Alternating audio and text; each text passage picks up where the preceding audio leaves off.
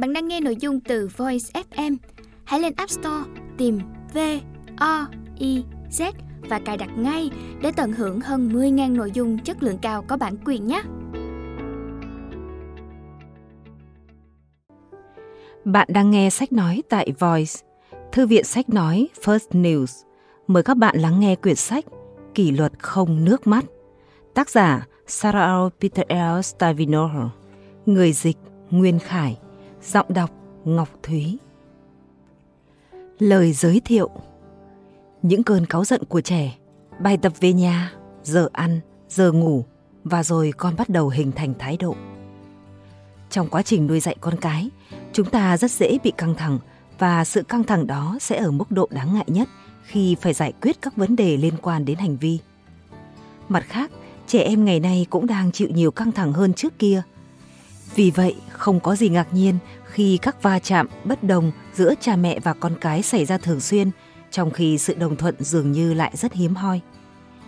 Tuy nhiên, tình trạng này không phải là không thể tránh khỏi. Bạn có thể áp dụng khuôn phép kỷ luật để nuôi dưỡng mối quan hệ tích cực với con và giảm bớt các vấn đề về hành vi của trẻ. Hãy bắt đầu bằng cách dành một chút thời gian để suy nghĩ xem, theo bạn thì kỷ luật nghĩa là gì? Bạn sẽ giống như đa số phụ huynh khác nếu chỉ hiểu kỷ luật đồng nghĩa với việc áp dụng những hình phạt khi con phạm lỗi. Tuy nhiên trong quyển sách này, chúng tôi sẽ diễn giải rộng hơn so với cách hiểu đó. Kỷ luật là bao gồm cả việc tư vấn, động viên, bỏ qua, huấn luyện, thực hành, khen ngợi con trẻ và đôi khi cũng cần có hình phạt cho chúng. Tùy thuộc vào hệ thống các giá trị của gia đình bạn, kỷ luật tốt là khoản đầu tư chắc chắn cho tương lai của con, chứ không chỉ đơn thuần là sự điều chỉnh hành vi của trẻ trước mặt bạn tại thời điểm nào đó. Kỷ luật cũng sẽ định hình thái độ của con theo hướng mà bạn mong muốn. Trên hết, kỷ luật chính là giáo dục bạn cần phải hiểu rằng kỷ luật không hẳn là hình phạt hình phạt chỉ là một phương tiện của kỷ luật quyển sách này sẽ cung cấp cho bạn một kho tàng các chiến lược hiệu quả tương đương với hình phạt bao gồm việc khuyến khích động viên nêu gương làm mẫu và sửa sai chúng tôi sẽ hướng dẫn bạn cách học hỏi từ mỗi kinh nghiệm xử lý tình huống hành vi của con và cách tự điều chỉnh phương pháp của mình ngoài ra bạn cần phải kiểm lại các đặc thù trong đời sống cá nhân của mình như mức độ bận rộn thời gian và nguồn lực của bản thân, cũng như các mối quan hệ của bạn với mọi người xung quanh, cách bạn tự chăm sóc bản thân để xem chúng liên quan thế nào đến hành vi của con. Trẻ em cần cảm nhận được tình yêu thương từ những người nuôi dạy chúng và biết giá trị của chúng đối với thế giới này. Nhưng yêu thương không đồng nghĩa với việc nuông chiều trẻ mọi lúc tình yêu thương của cha mẹ dành cho con còn có nghĩa là dám nói không với con, ngay cả trong lúc trẻ đang được quan tâm, yêu quý nhất. Yêu thương phải đi đôi với kỷ luật, bởi vì cùng với nhau, kỷ luật và yêu thương sẽ tạo nên nền tảng vững chắc nhất cho cuộc đời của một đứa trẻ. Bạn hãy hình dung mình là một người làm vườn và bắt đầu lên ý tưởng thiết kế trồng trọt trên mảnh vườn màu mỡ sau nhà. Trước tiên, bạn phải lên kế hoạch sẽ trồng cây gì và trồng vào chỗ nào trong vườn. Sau đó, bạn phải bắt đầu dọn cỏ, phát quang và nên cẩn thận xác định trong đám cây dại ấy có gì hay ho cần giữ lại không trước khi đưa ra quyết định chặt bỏ. Sau đó, bạn cần làm đất, bón phân và cuối cùng mới gieo hạt. Tuy vậy, việc trồng cây mới chỉ là bước khởi đầu. Bạn còn phải phun tưới, chăm sóc nuôi dưỡng để cây được phát triển xanh tốt. Và tất nhiên, bạn cũng cần tiếp tục bón phân, tưới nước và theo dõi cả mảnh vườn theo một lịch trình hợp lý. Chúng tôi sẽ cùng bạn làm tất cả những điều đó thông qua việc hướng dẫn bạn chăm sóc gia đình mình như chính mảnh vườn kia. Giống như mỗi cái cây khác nhau, thì cần được chăm sóc trong điều kiện đất và ánh sáng khác nhau. Mỗi đứa con của bạn cũng cần kiểu kỷ luật phù hợp với riêng bé.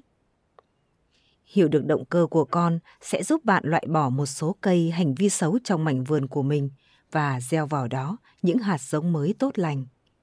Sự chuyên tâm vào việc nuôi dạy con cũng đem lại hiệu quả giống như việc áp dụng lịch phun tưới hợp lý cho cây. Nó nuôi dưỡng con trẻ. Không lâu sau khi gieo hạt, mầm non sẽ lớn lên thành cây con. Vườn những phiến lá non lên bầu trời xanh đón nắng và bộ rễ sẽ bám chặt vào lòng đất để thu nhận dinh dưỡng. Với tình yêu thương và kỷ luật đã khắc sâu trong mình, con sẽ vươn lên mạnh mẽ và không bị khuất phục trước những ảnh hưởng tiêu cực của cuộc sống sau này. Các phương pháp kỷ luật tốt sẽ giúp con phát triển thành một công dân có sức khỏe tốt, nghị lực và thành đạt. Biến con từ một em bé ngây ngô hôm nay thành một người lớn trưởng thành là tất cả những gì các bậc làm cha, làm mẹ phải thực hiện.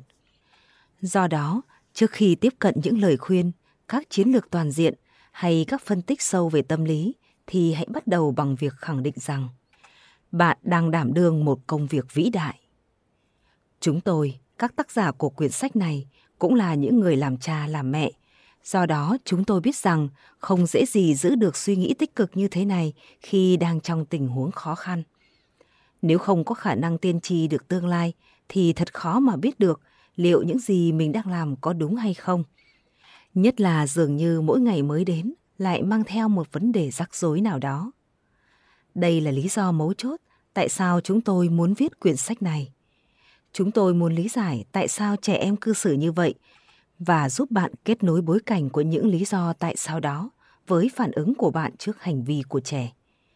Một khi bạn đã hiểu được tại sao thì bạn sẽ có thể tìm ra cách thực hiện một số thay đổi. Biết cư xử tốt là kỹ năng mà tất cả trẻ em cần phải học và làm được. Cũng giống như việc tập đi bô, ngồi xích đu hay học bảng chữ cái vậy. Bẩm sinh trẻ không thể biết tất cả các quy tắc, danh giới và thái độ hành xử tốt. Chúng không biết làm sao để giảng hòa cho các cuộc xung đột với anh chị em trong nhà. Không biết cách tự đi ngủ, hoặc ngôn từ của các bé còn rất giới hạn so với người lớn chúng ta. Nhưng điều này phải được chỉ dạy cụ thể cho bé, như cách chúng ta gieo trồng và nuôi dưỡng những hạt giống quý. Quyển sách này bắt đầu bằng cách giải thích những hành vi mang tính truyền thông điệp của trẻ. Phần 1 là những giải thích về hành vi theo mô hình ABC. Cho phép bạn giải mã những gì con đang cố gắng nói với bạn khi chúng hành xử như vậy.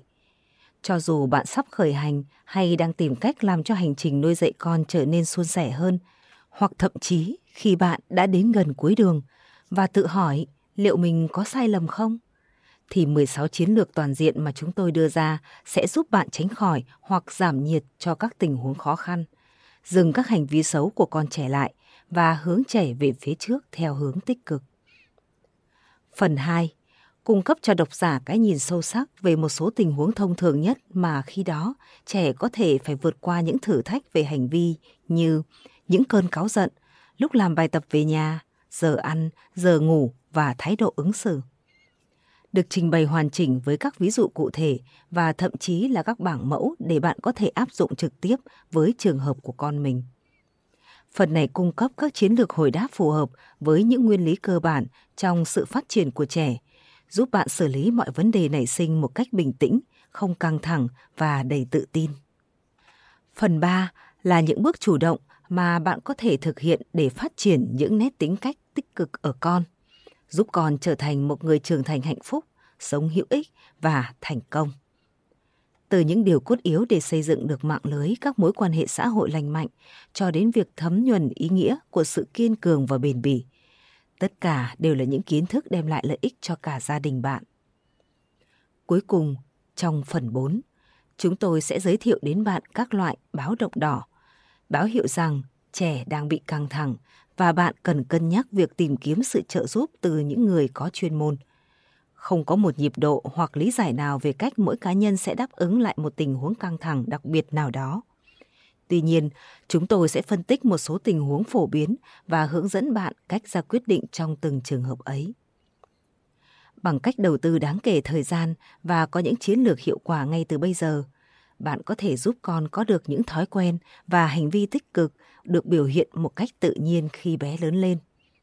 Giữ kỷ luật là một quá trình dài hạn.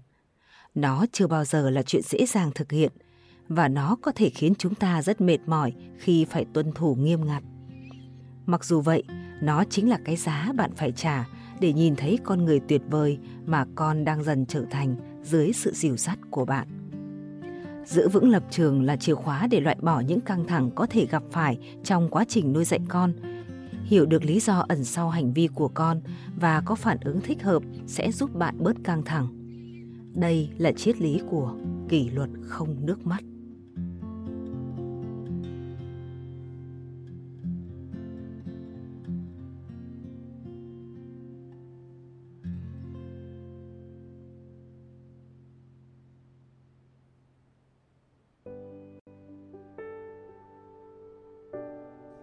Bạn đang nghe sách nói tại Voice. Phần 1. Hiểu ý nghĩa của kỷ luật một cách thấu đáo. Chương 1. Giải mã hành vi của trẻ. Làm cha mẹ là công việc không bao giờ dễ dàng. Khuôn phép kỷ luật có vẻ như là thử thách không thể chinh phục.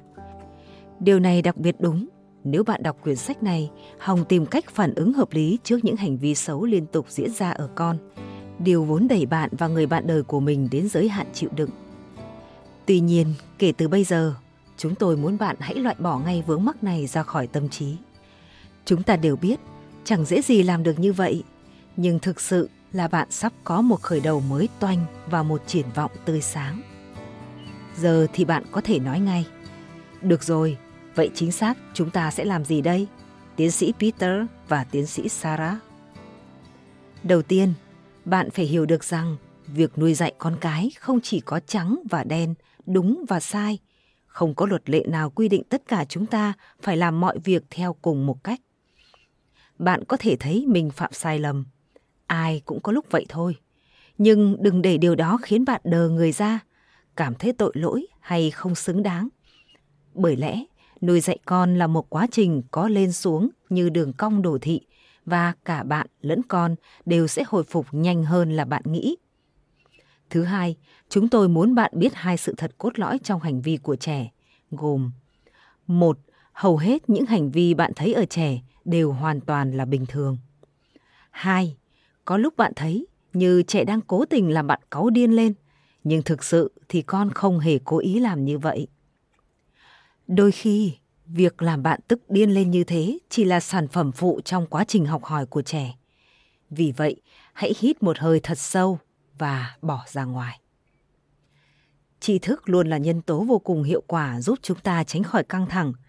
Nó ảnh hưởng lớn đến cách chúng ta phản ứng và ra quyết định. Tuy nhiên, đó lại là thứ khiến nhiều người trong chúng ta cảm thấy hoang mang vì lo sợ mình thiếu hiểu biết. Điều này đặc biệt đúng trong việc nuôi dạy con trẻ vì vậy, chúng ta cần biết diễn tiến của vấn đề để có thể sửa chữa ngay khi nó phát sinh, cũng như để ngăn ngừa nó xảy ra. Hiểu được cách thức hoạt động bình thường của tâm trí trẻ em sẽ giúp chúng ta nhận biết được khi có điều gì đó thực sự bất ổn, chứ không phải chỉ nhìn nhận chúng là những thách thức điển hình khi nuôi dạy con. Hành vi của trẻ bao gồm vô số lần thử và sai. Vậy nên bạn chưa cần khủng hoảng nếu có điều gì đó mới chỉ xảy ra vài lần. Đó chỉ đơn giản là con đang kiểm tra các ranh giới của mình và đang trên hành trình cố gắng hành xử cho đúng trong một thế giới mà mọi thứ không phải lúc nào cũng có thể đoán trước. Trong chương này, chúng tôi sẽ giới thiệu đến bạn lần lượt các hành vi được xem là bình thường vào thời thơ ấu của trẻ. Chúng tôi sẽ giúp bạn gia tăng nhận thức về các loại ảnh hưởng tác động lên trẻ, dẫn đến cả hành vi tốt và xấu ở trẻ. Ngoài ra, Chúng tôi cũng sẽ giải thích cho bạn cách hiểu được động cơ của con và xem các hành vi của trẻ như là một phương thức giao tiếp. Bạn sẽ học được cách giải mã hành vi của trẻ để biết cách định hình hành vi đó. Hầu hết các hành vi bị xem là có vấn đề ở trẻ thì đều là bình thường. Chính xác thì hành vi bình thường của trẻ là gì? Thật ra, Bình thường là khái niệm rất rộng khi áp dụng vào việc nhận định hành vi ở trẻ. Bởi vì, xét theo đúng định nghĩa khoa học, thì hầu hết trẻ em đều bình thường và như vậy có nghĩa là hầu hết hành vi của trẻ cũng bình thường, hoặc ít nhất là có thể giải thích được, dù cha mẹ không ưa nổi chúng. Chúng ta đã công nhận kỷ luật chính là sự giáo dục con trẻ. Vì vậy, quyển sách này sẽ giúp bạn nhìn nhận những hành vi không được mong chờ của con là bình thường và bạn sẽ định hình lại chúng theo hướng mà mình muốn khuyến khích. Hầu hết những hành vi mà chúng ta đánh giá là không phù hợp ở con trẻ chỉ đơn giản là một phần trong sự phát triển bình thường của trẻ. Ví dụ như những cơn tức giận, ăn vạ, Trẻ nhỏ đôi khi sẽ đau bụng nếu bị thất vọng. Trẻ sẽ đánh đá lung tung như một nỗ lực để đạt được ý muốn hay để nói ra những điều làm chúng tức giận và đau khổ. Đây là những hành vi phát triển thích hợp với lứa tuổi của trẻ và là một phần của sự trưởng thành. Trẻ chưa biết hết mọi quy tắc và các bé cũng chưa hiểu được hành vi của mình ảnh hưởng thế nào đến người khác. Do vậy, chúng sẽ kiểm tra các ranh giới cũng như sự kiên nhẫn của cha mẹ như một phần tự nhiên trong quá trình phát triển. Qua đó, trẻ sẽ biết được đâu là giới hạn và rất nhiều phản ứng mà chúng có thể kích hoạt. Đồng thời, chúng cố gắng thỏa mãn nhu cầu, mong muốn của bản thân và học cách thể hiện cảm xúc một cách hợp lý, chấp nhận được. Nói như vậy không có nghĩa là bạn cho phép con được đánh, đá hay phát ngôn bừa bãi. Nhưng ngay cả khi một số các hành vi này cứ lặp đi lặp lại, thì xin bạn cũng hãy yên tâm rằng chúng vẫn là những hành vi bình thường. Không hành vi nào trong số đó phản ánh bản tính bẩm sinh vốn tốt lành của con, cũng như khả năng làm cha mẹ của bạn. Nếu có thể giữ vững quan điểm này, thì bạn không còn sợ bị căng thẳng nữa. Tuy nhiên, nếu bạn đang gặp phải những vấn đề nghiêm trọng về hành vi của trẻ, những hành vi mà bạn tin chắc là vượt quá mức bình thường và vượt quá khả năng hiểu hay xử lý của bạn, thì trong chương 11, chúng ta sẽ thảo luận về lý do khiến bạn phải quyết định tìm kiếm sự giúp đỡ chuyên môn. Bạn có thể tác động lên hành vi của trẻ nhờ vào việc kiểm soát các tiền đề và vận dụng các hệ quả theo nhiều cách khác nhau. Để định hình được hành vi cho con, trước hết bạn cần phải hiểu về hành vi nói chung. Khi các nhà tâm lý học phân tích hành vi, họ sẽ suy luận theo mô hình ABC trong quản lý hành vi. Tiền đề antecedent, hành vi behavior, hệ quả consequence. Mặc dù bạn có thể thấy phân tích là như vậy là hơi máy móc, nhưng hãy hợp tác cùng chúng tôi vì qua quyển sách này bạn có thể tác động lên hành vi của trẻ nhờ vào việc kiểm soát các tiền đề và vận dụng các hệ quả theo nhiều cách khác nhau. Tuy nhiên, trước hết chúng ta cần phải xem xét thông qua các thuật ngữ và từ vựng thông dụng sẽ được dùng trong sách. Theo đó, tiền đề cho hành vi của trẻ là tập hợp các sự kiện, các yếu tố góp phần và đôi khi là yếu tố kích hoạt dẫn đến hành vi của trẻ. Hành vi là phản ứng mà đứa trẻ đáp trả với tiền đề. Hệ quả là những gì xảy ra sau khi hành vi được thực hiện và nó khiến cho hành vi có khả năng lặp lại ít hoặc nhiều hơn. Phản ứng của cha mẹ đối với con sau khi trẻ thực hiện hành vi có thể là một hệ quả nặng nề nhằm thể hiện uy quyền của cha mẹ, chẳng hạn như các hình phạt. Tuy nhiên có rất nhiều hệ quả tiềm ẩn khác trong hoặc ngoài dự tính của cha mẹ có thể ảnh hưởng đến việc liệu trẻ có lặp lại hành vi đó hay không. Tất cả các hành vi, dù tốt hay xấu, đều tuân theo trình tự ABC. Đặc trưng của mỗi bước trong trình tự này có thể thay đổi ít nhiều, tùy thuộc vào mỗi người hoặc mỗi hoàn cảnh. Trẻ em phải liên tục học mới biết được những điều cơ bản nhất để có thể phản ứng thích hợp với thế giới xung quanh. Vì vậy, trẻ hầu như luôn phải học bằng cách quan sát phản ứng của bạn hoặc bằng cách thử và sai đầu mối để nắm bắt động cơ thực hiện hành vi của trẻ và quan trọng hơn cả là những hành động khôn ngoan mà bạn có thể áp dụng đều nằm trong nội dung của mô hình này. Đây là chìa khóa để mở được cánh cửa cho kế hoạch thực hiện kỷ luật không nước mắt của gia đình bạn. Theo cách đơn giản nhất, cha mẹ nên xem xét hành vi của con theo mô hình ABC bằng cách trả lời hai câu hỏi cho bối cảnh của một tình huống cụ thể. Một, các sự kiện xảy ra trước khi con thực hiện hành vi có làm tăng hay giảm khả năng con sẽ cư xử theo cách mà bạn không mong muốn. Đây gọi là tiền đề. 2. Điều xảy ra sau khi con thực hiện hành vi có làm tăng hay giảm khả năng con sẽ lặp lại hành vi đó trong tương lai không? Hệ quả. Đầu tiên, việc tự hỏi những câu hỏi này có thể khiến bạn thấy khác thường hoặc khó áp dụng trong lúc đang bốc hỏa. Tuy vậy, sau đó thì nhiều khả năng là bạn sẽ bắt đầu nhìn ra được các hình thái hành vi của con. Và do đó, bạn có thể giúp con định hình hành vi một cách hiệu quả hơn. Lâu ngày, việc tự hỏi này sẽ trở thành bản năng thứ phát của bạn. Nhưng cũng có thể bạn sẽ ít phải gặp những khoảnh khắc gây căng thẳng như vậy hơn. Dưới đây là ví dụ về mô hình ABC xét theo ba kịch bản đơn giản với cùng một điểm khởi đầu giống nhau. Kịch bản thứ nhất Mia đang chơi với bạn trong phòng. Hai cô bé đã chơi chung vui vẻ cả giờ liền, cho đến khi Mia đột ngột giật lấy đồ chơi của bạn mình.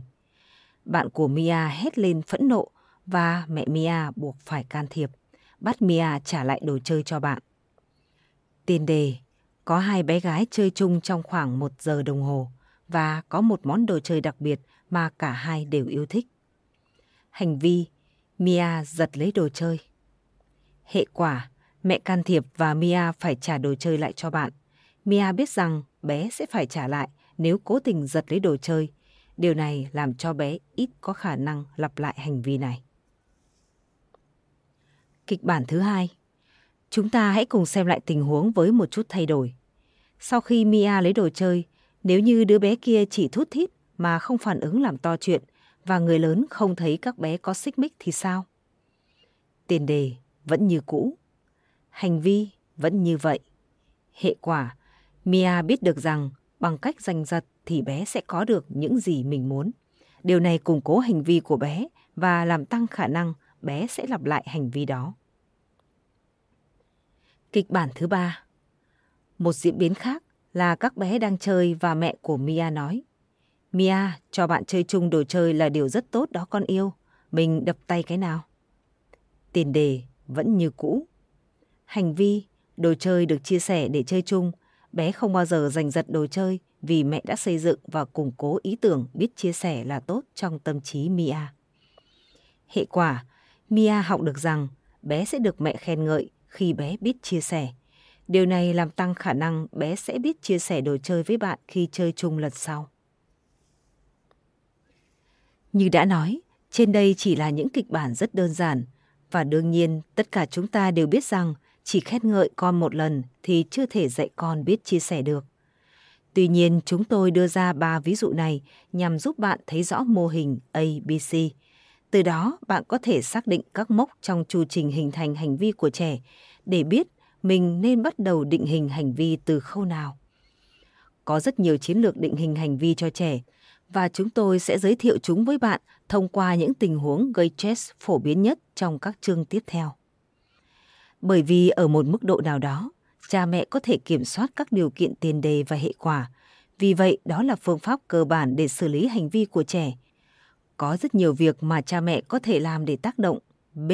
Hành vi thông qua việc kiểm soát tốt A. Tiền đề và C. Hệ quả. Hầu hết chúng ta đều hiểu rằng nếu cho con thấy hệ quả các việc con làm thì chúng ta có thể quản lý hành vi của con và theo đó chúng ta xử phạt để ngăn chặn hành vi xấu của trẻ. Nhưng bạn biết đấy, việc dùng hình phạt không phải luôn đạt hiệu quả và nếu có thì chúng cũng chỉ có hiệu quả ngắn hạn. Vì vậy, sẽ còn nhiều chuyện cần bàn thêm về điều này trong phần áp dụng chiến lược toàn diện ở chương 2. Chúng ta đã nhiều lần dùng những lời lẽ tồi tệ để nói với trẻ như là một hệ quả khi trẻ phạm lỗi. Những lời mà có lẽ khi bình tĩnh thì chính chúng ta còn thấy chướng tai. Liệu hồn đấy, không thì con sẽ biết tay. Nghe cho rõ đây, không thì biết tay. Tuy nhiên, xét cho cùng thì hệ quả của một hành vi không đơn giản chỉ là các hình phạt. Khen ngợi cũng là một loại hệ quả. Trên thực tế, bất kỳ điều gì xảy ra sau khi hành vi được thực hiện mà có ảnh hưởng, tăng hay giảm, đến khả năng lặp lại hành vi đó cũng được xem là một hệ quả. Dưới đây là một ví dụ. Tên đề Jack và ba đi xem bóng chày cả ngày. Đây là việc ngoài dự kiến vì họ được một đồng nghiệp của ba Jack cho hai vé do không đi được. Thật ra, hai cha con Jack đã định đi xem từ đầu mùa giải, nhưng mãi tới hôm nay mới có cơ hội để đi. Hành vi Sau khi đi xem bóng chày về, bà Jack làm vài việc lặt vặt trong nhà. Khi ông kéo thùng rác ra, thì thấy Jack đến và Jack bắt đầu giúp ông phân loại rác tái chế, rồi đem rác đi bỏ theo đúng cách mà ông thường làm.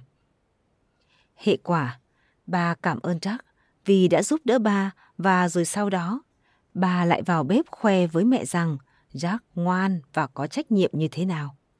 Jack thích cảm giác mình là người có trách nhiệm và tự hào khi nghe bà nói với mẹ những điều tốt đẹp về mình. Điều này làm tăng khả năng Jack sẽ có thêm nhiều hành vi hữu ích trong tương lai. Cha mẹ Jack nhận ra rằng dành nhiều thời gian riêng tư bên con có khả năng thúc đẩy hành vi tích cực và rằng lời khen ngợi, cảm ơn chân thành sẽ khuyến khích con có thêm nhiều hành vi tốt đẹp tương tự. Qua quyển sách này, chúng ta sẽ có cái nhìn sâu sắc hơn về khái niệm xử phạt hành vi xấu và khen ngợi hành vi tốt. Những hệ quả có thể tạo hiệu ứng tốt và đó là điều mà hầu hết chúng ta đang sử dụng. Chúng ta sẽ đi sâu vào khái niệm này một cách chi tiết hơn trong chương 2.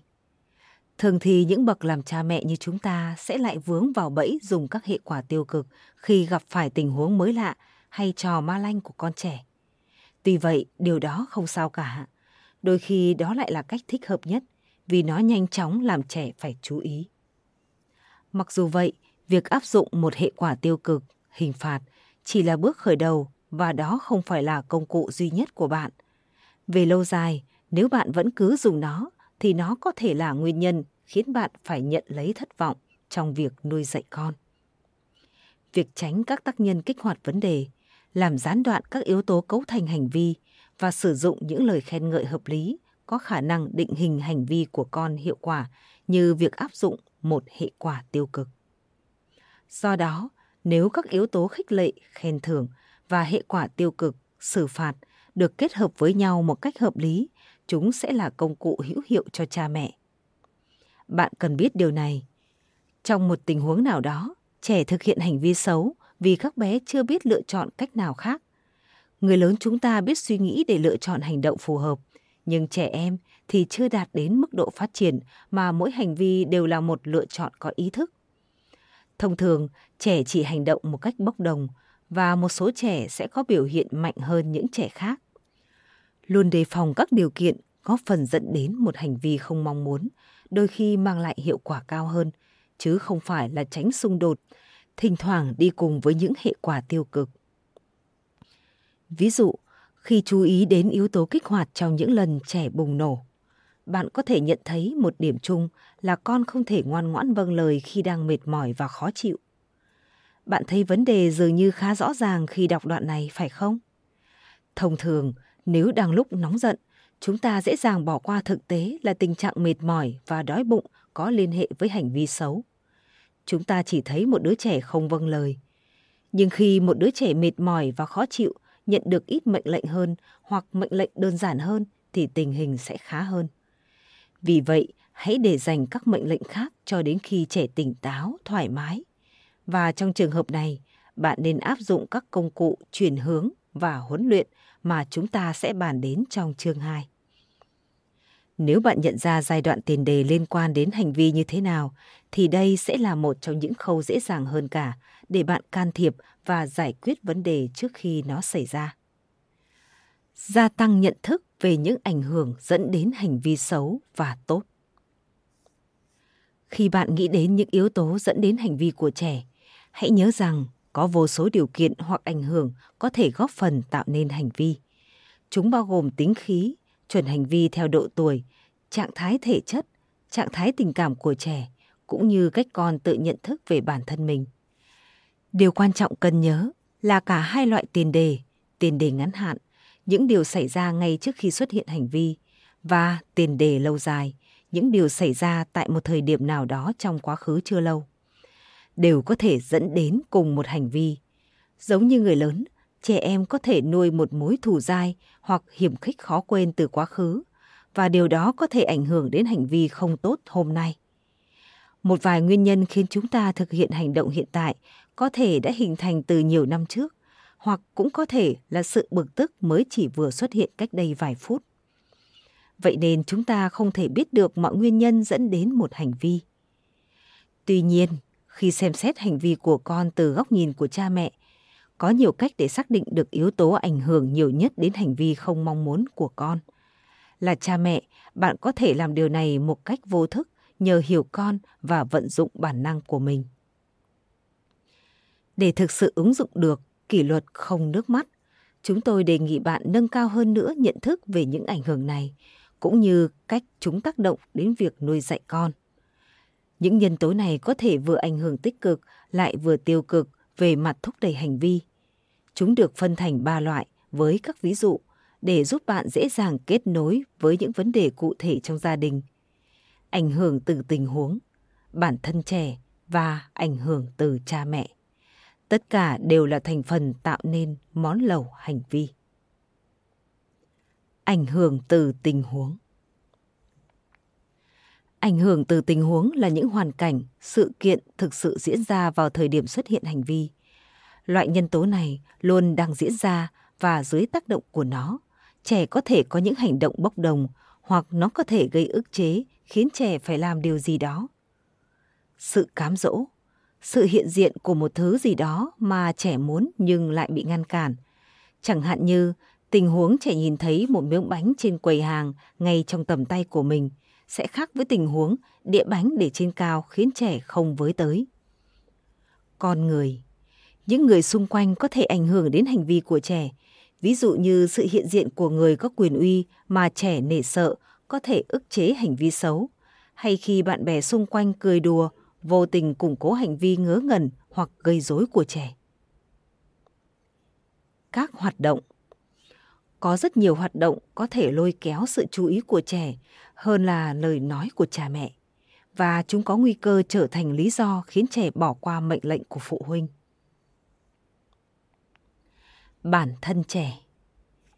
Những ảnh hưởng nội tại là những cảm giác bắt nguồn từ suy nghĩ của con và tố chất bẩm sinh của bé. Chúng có thể bao gồm các nhân tố mà bạn không biết được. Nhiều loại trong số này khó kiểm soát hơn so với những loại ảnh hưởng khác. Ví dụ, bạn không dễ thay đổi được tính khí của trẻ. Mặc dù vậy, bạn vẫn cần xem xét đến các yếu tố này trước khi đưa ra những quyết định liên quan đến việc nuôi dạy con. Tính cách Các tố chất bẩm sinh góp phần hình thành nhân cách của trẻ, chẳng hạn như cách một đứa trẻ có tính hơn thua, tranh luận về điều gì đó sẽ khác xa so với một đứa trẻ nhạy cảm, nhút nhát. Còn những đứa trẻ ưa mạo hiểm thì có xu hướng đẩy giới hạn hành vi đến mức tối đa. Sự phát triển sự trưởng thành về nhận thức, thể chất và tình cảm có thể ảnh hưởng đến hành vi. Chẳng hạn như một đứa trẻ có lòng tự trọng cao thì có thể hiểu rõ hơn động cơ hoặc hệ quả hành động của mình và từ đó trẻ sẽ hành xử phù hợp hơn. Hiểu biết Những gì trẻ biết về tình huống đang diễn ra, chẳng hạn như đứa trẻ thường gây rắc rối và không còn e sợ của phạt, hoặc khi trẻ ở một môi trường xa lạ trẻ sẽ không thể tôn trọng các quy tắc nếu không được hướng dẫn rõ ràng. Ảnh hưởng từ cha mẹ Đây là loại ảnh hưởng đến hành vi của con xuất phát từ chính bạn, những người làm cha làm mẹ, bị stress, có một ngày làm việc tồi tệ, bị kẹt xe. Đều là những thứ có thể khiến bạn mất tập trung vào con và sẽ ảnh hưởng đến hành vi của con. Khi mệt mỏi, kiệt sức, bạn sẽ không còn khả năng chú ý đến các yếu tố dẫn đến cư xử tồi tệ với con. Tính cách Tính cách hoặc tính khí như stress sẽ quyết định cách bạn phản ứng với mọi thứ, qua đó ảnh hưởng đến hành vi của con. Các hoạt động Các loại hoạt động và số lượng hoạt động bạn thực hiện cũng có thể dẫn đến nhiều hành vi khác nhau của trẻ.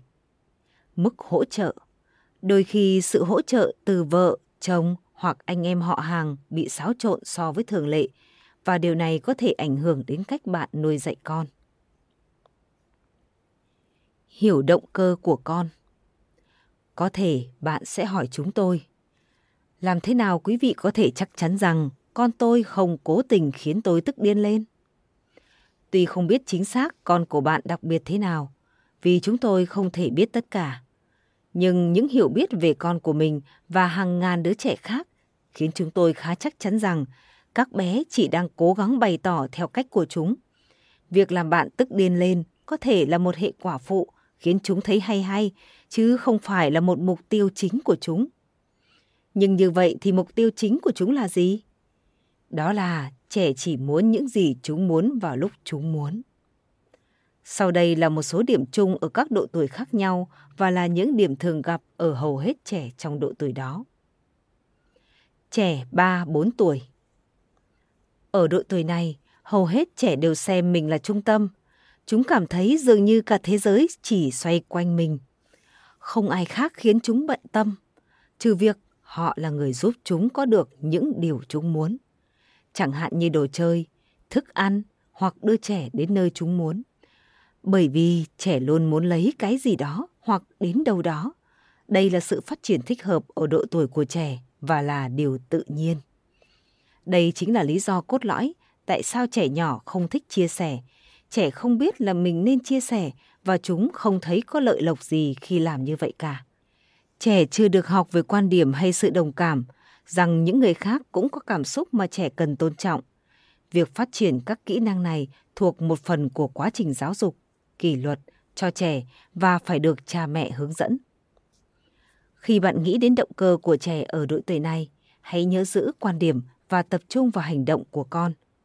Ví dụ, ở sân chơi, con gái 3 tuổi của bạn giành xích đu với một đứa trẻ khác. Con kéo xích đu làm bé kia bị mất thăng bằng và ngã xuống. Thực ra, con không cố ý làm tổn thương đứa bé kia, mà con chỉ nhìn thấy cái con muốn và hành động để đạt được nó mà thôi. Hãy chỉ tập trung vào hành động giành xích đu của con, chứ không nhất thiết phải chăm chăm nhìn vào thực tế là con đã làm đau đứa bé kia. Hãy giải thích cho con hiểu hành động của con ảnh hưởng đến người khác như thế nào. Con muốn gì thì con phải nói. Thay vì kéo xích đu thì con nói với bạn kia cho con chơi lượt sau và như vậy thì bạn sẽ không bị ngã đau. Giờ con hãy xin lỗi bạn đi nào. Hiểu động cơ của con sẽ giúp bạn có phản ứng thích hợp. Trẻ 5, 7 tuổi Trong độ tuổi từ 5 đến 7, mục tiêu của trẻ có chút thay đổi. Trẻ bước vào độ tuổi bắt đầu tiểu học và nhận ra rằng còn có nhiều người khác xung quanh mình. Trẻ cố gắng tìm cách tận dụng các mối quan hệ để được đối xử ưu tiên, kiểm tra các giới hạn xem có thể tự khẳng định bản thân như thế nào, thử xem mình có lợi thế ra sao trong một tình huống cụ thể. Một lần nữa, đây là hành vi phát triển bình thường và thẳng thắn mà nói thì đây là một đặc tính cần được đánh giá cao.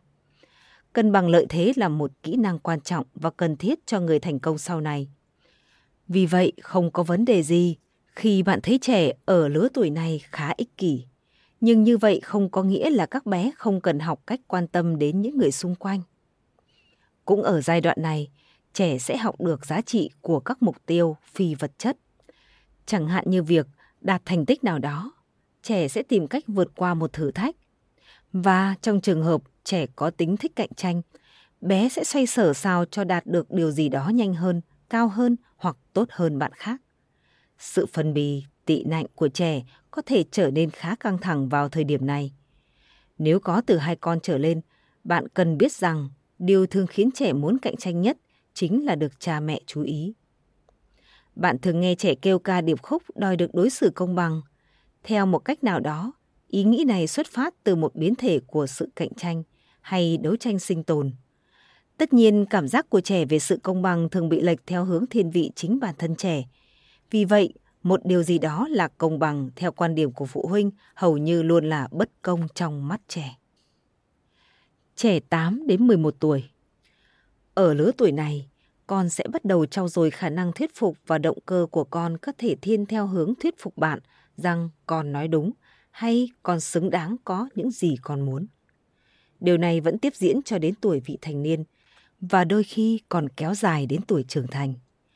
Một lần nữa, biểu hiện này của con trẻ là hoàn toàn tự nhiên và là sự phát triển từ chỗ chỉ biết xem mình là tâm điểm sang cấp độ biết trình bày và thảo luận quan điểm với người khác dù trẻ vẫn đang trong giai đoạn rèn luyện kỹ năng. Khi trẻ học cách tranh cãi để đạt được điều mình muốn, thì đó là lúc, theo một cách nào đó, trẻ học cách thể hiện tình cảm tương tự tình huống bé gái giật xích đu của bé khác ở sân chơi. Bằng cách tự khẳng định bản thân, trẻ thấy mình có ảnh hưởng đến thế giới. Lần đầu tiên cảm thấy mình có quyền lực. Trẻ muốn mình là người quan trọng và cách để đạt được điều đó là lôi kéo hoặc thuyết phục người khác đồng quan điểm với mình hành vi, giao tiếp, truyền đạt thông tin. Thay vì tìm ra một động cơ cụ thể để giải thích hành vi của con, bạn nên xem xét quan điểm sau. Trẻ từ lúc biết đi cho đến hết tiểu học thường dùng hành vi như một phương tiện giao tiếp, truyền đạt thông tin. Ví dụ, đối với một đứa trẻ đang thất vọng thì hành động của trẻ có thể không có động cơ nào khác ngoài việc thể hiện sự thất vọng của bản thân. Có thể trẻ không đủ từ ngữ để diễn tả cảm xúc một cách thỏa đáng và do đó, thay vì dùng lời nói, trẻ sẽ có hành vi bộc phát để giải tỏa cảm xúc. Điều này không khác gì việc người lớn chúng ta đôi lúc thốt ra những lời vô nghĩa, đập điện thoại, đá thúng đụng nia hay lạng lách trên đường. Thể hiện cảm xúc tiêu cực thông qua hành vi là chuyện thường gặp ở lứa tuổi này.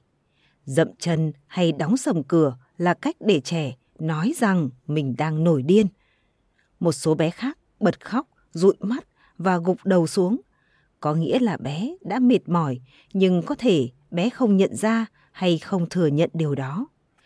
Việc thực hiện hành vi sẽ giúp trẻ giải tỏa ức chế tốt hơn là khi nói Mẹ ơi, con thấy có rất nhiều bánh quy ở trên quầy kia, mà mẹ nói con không được ăn cái nào làm con buồn quá.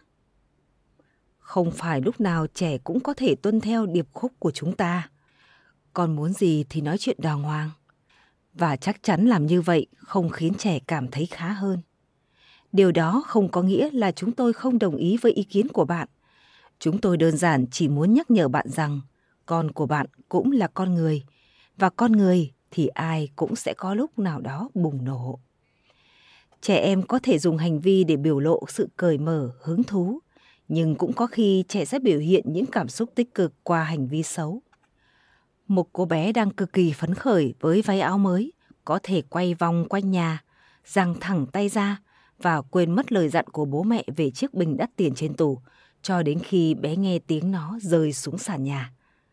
Trong trường hợp này, hành vi xấu ngoài ý muốn là do động cơ tích cực, hạnh phúc và bé chỉ đang cố gắng truyền thông điệp về niềm hạnh phúc của mình thông qua hành động mà thôi.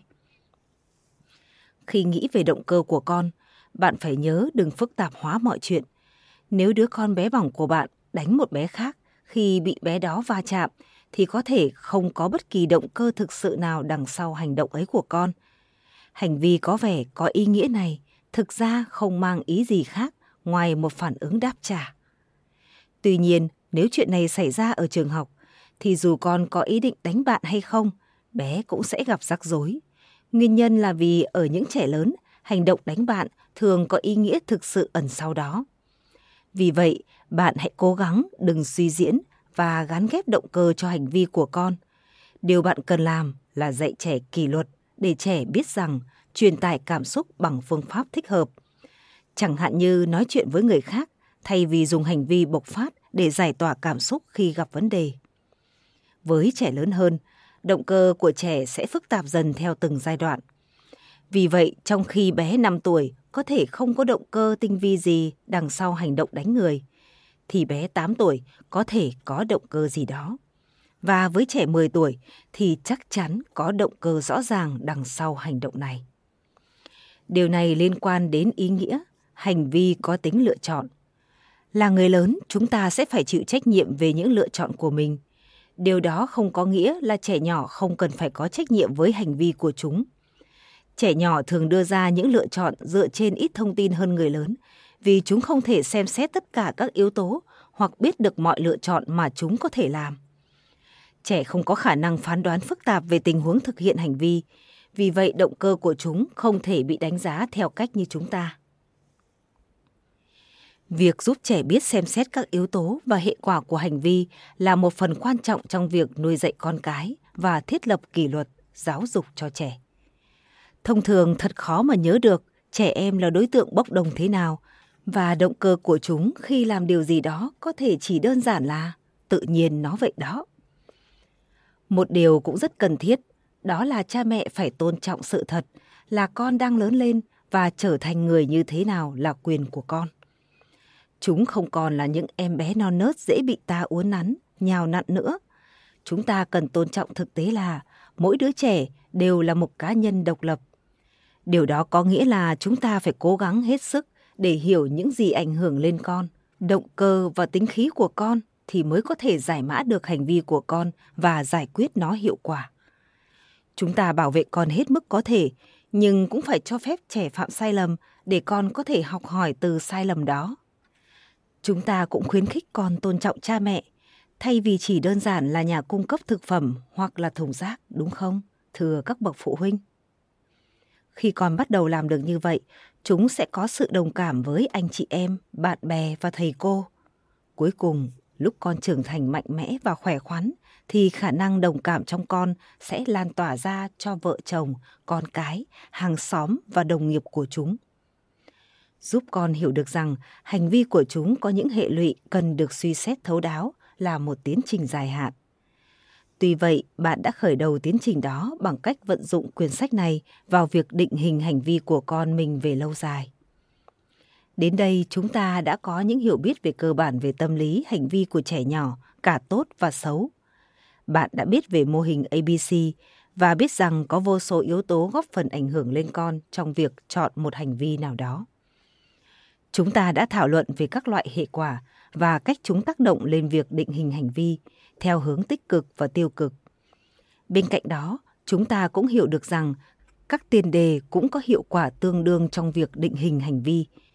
Nhưng không may là chúng lại thường bị các bậc cha mẹ bỏ qua.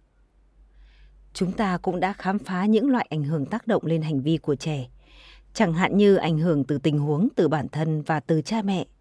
Tất cả đều là những yếu tố quan trọng cần lưu ý khi bạn xem xét hành vi của trẻ. Ngoài ra, chúng ta cũng đã nói về động cơ của trẻ khi thực hiện hành vi.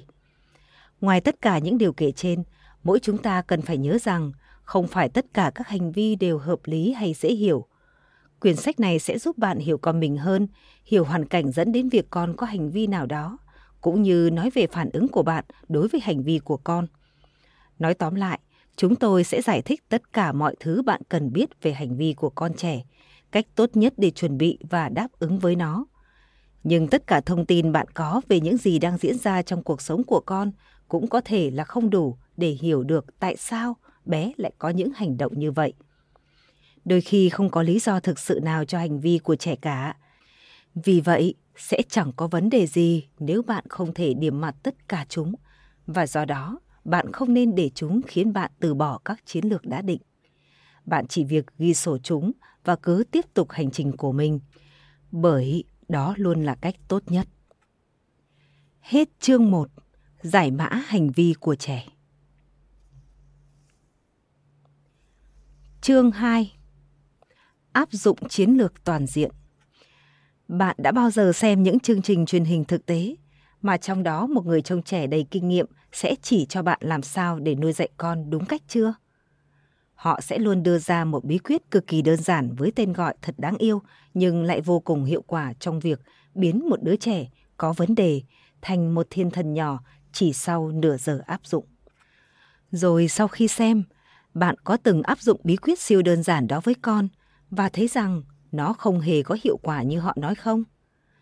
Thật ra, đó là vì luôn có yếu tố cản trở chiến lược của bạn hoặc do con bạn phản ứng khác với thiên thần trên tivi kia.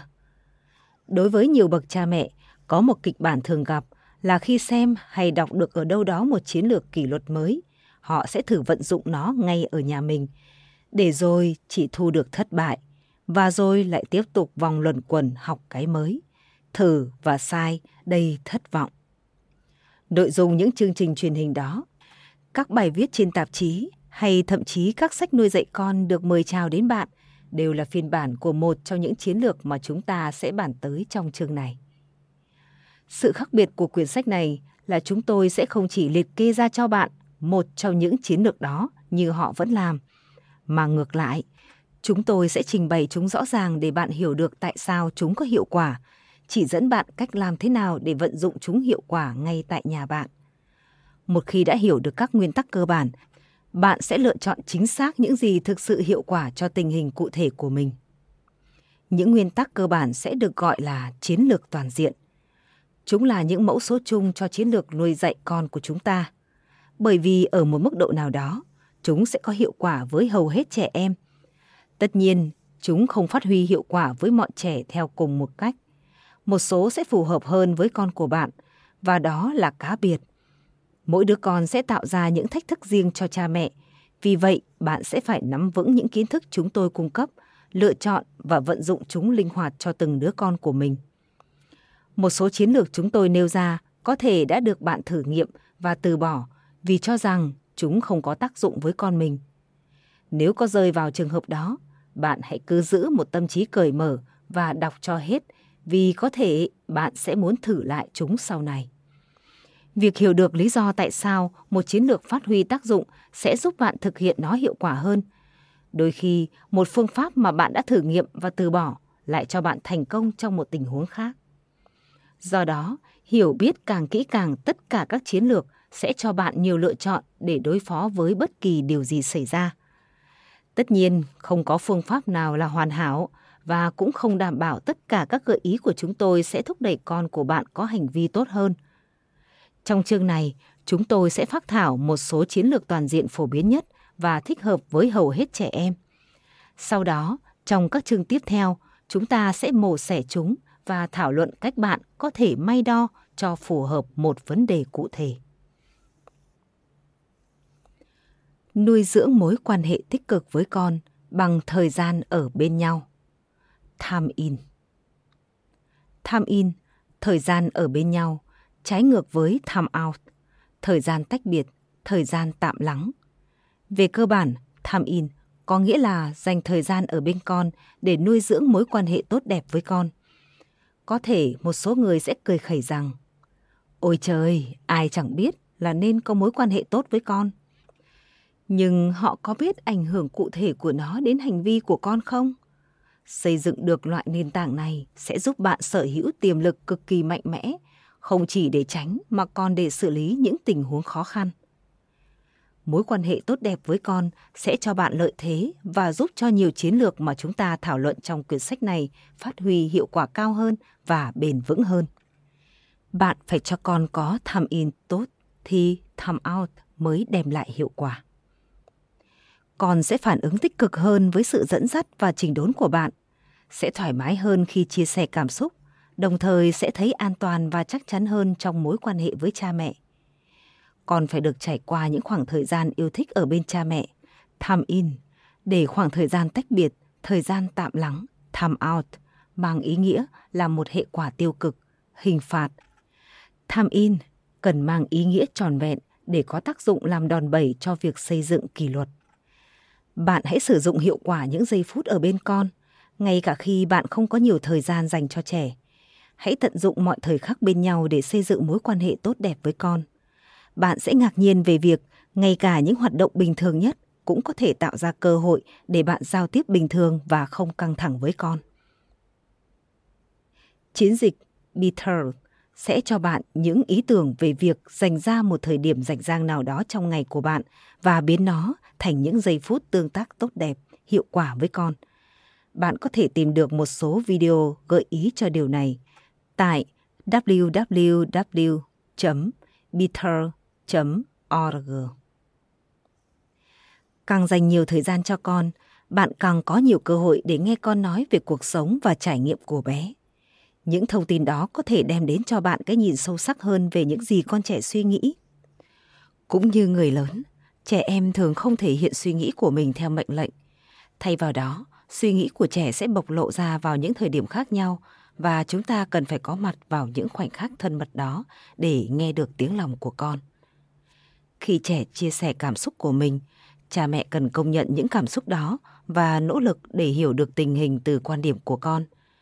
Trong khi bạn, một người lớn, có thể nắm được lý do đằng sau một quy định hoặc mục đích của một giới hạn thì có thể con của bạn chỉ cảm thấy đó là một điều bất công. Do đó, bạn cần thể hiện sự đồng cảm với thế giới cảm xúc của con. Dĩ nhiên điều đó không có nghĩa là bạn cũng phải có cảm xúc như con. Bạn chỉ cần nói với bé rằng bạn hiểu con đang buồn thế nào và rằng con có quyền được có cảm giác đó nếu biết thể hiện nó đúng cách, bằng lời nói chứ không phải bằng cơn cáu giận. Nhưng ngay cả trong một gia đình yên ấm thì vấn đề kỷ luật cũng có thể làm cho những lúc bên nhau trở nên vô ích. Điều tiêu cực có thể dễ dàng lấn át điểm tích cực trong thời điểm tăm tối và điều đó có thể trở thành một vòng luẩn quẩn. Trừ khi bạn có nền tảng mối quan hệ tích cực để gây dựng lại. Khi con tin tưởng bạn, cuối cùng bé sẽ đến với bạn để được giúp đỡ và để bạn bước vào thế giới riêng của bé. Nếu bạn thiết lập được mối quan hệ với con như vậy ngay từ giai đoạn này, thì tùy tin của con sẽ trở nên dễ dàng với bạn hơn. Điểm then chốt để xây dựng một mối quan hệ tốt là luôn cho phép con có một khởi đầu mới trong sạch vào mỗi buổi sáng để tránh việc tích góp lỗi lầm của con, dẫn đến việc làm biến sắc mối quan hệ của bạn và con. Cho dù ngày hôm qua con có bao nhiêu hành vi có vấn đề chăng nữa, thì khởi đầu ngày mới con cũng sẽ được xóa tội. Con phải hiểu rằng chúng vẫn được yêu bất kể là đã xảy ra chuyện gì và rằng chúng vẫn có lý do để cố gắng thành công ngày hôm nay. Làm mẫu cho hành vi tốt Trẻ nhỏ học mọi thứ bằng cách quan sát. Đôi mắt tinh anh của chúng không bỏ lỡ thứ gì. Thế giới của chúng chỉ xoay quanh người lớn chúng ta. Và do đó, rất thường xuyên, chúng ta đang dạy dỗ trẻ mà chúng ta không hề hay biết. Đó là đích đến của chiến lược này. Việc làm gương cho trẻ có hiệu quả mạnh mẽ hơn cả lời giao giảng. Đôi khi cách tốt nhất để con trẻ làm việc gì đó là bạn hãy tự làm nó khi biết bé đang quan sát bạn. Làm gương những hành vi tốt sẽ giúp trẻ tránh những hành vi xấu, vì khi đó bạn đang gửi thông điệp đến trẻ về cách hành xử mà bạn muốn bé làm. Nếu bạn dừng đèn đỏ thì con cũng sẽ học cách làm như thế. Nếu bạn dọn dẹp nhà cửa mà không ca cầm, đó cũng là cách mà con sẽ làm. Nếu bạn cất điện thoại di động khi ăn tối, trẻ sẽ hiểu rằng đó là nề nếp sinh hoạt trong gia đình.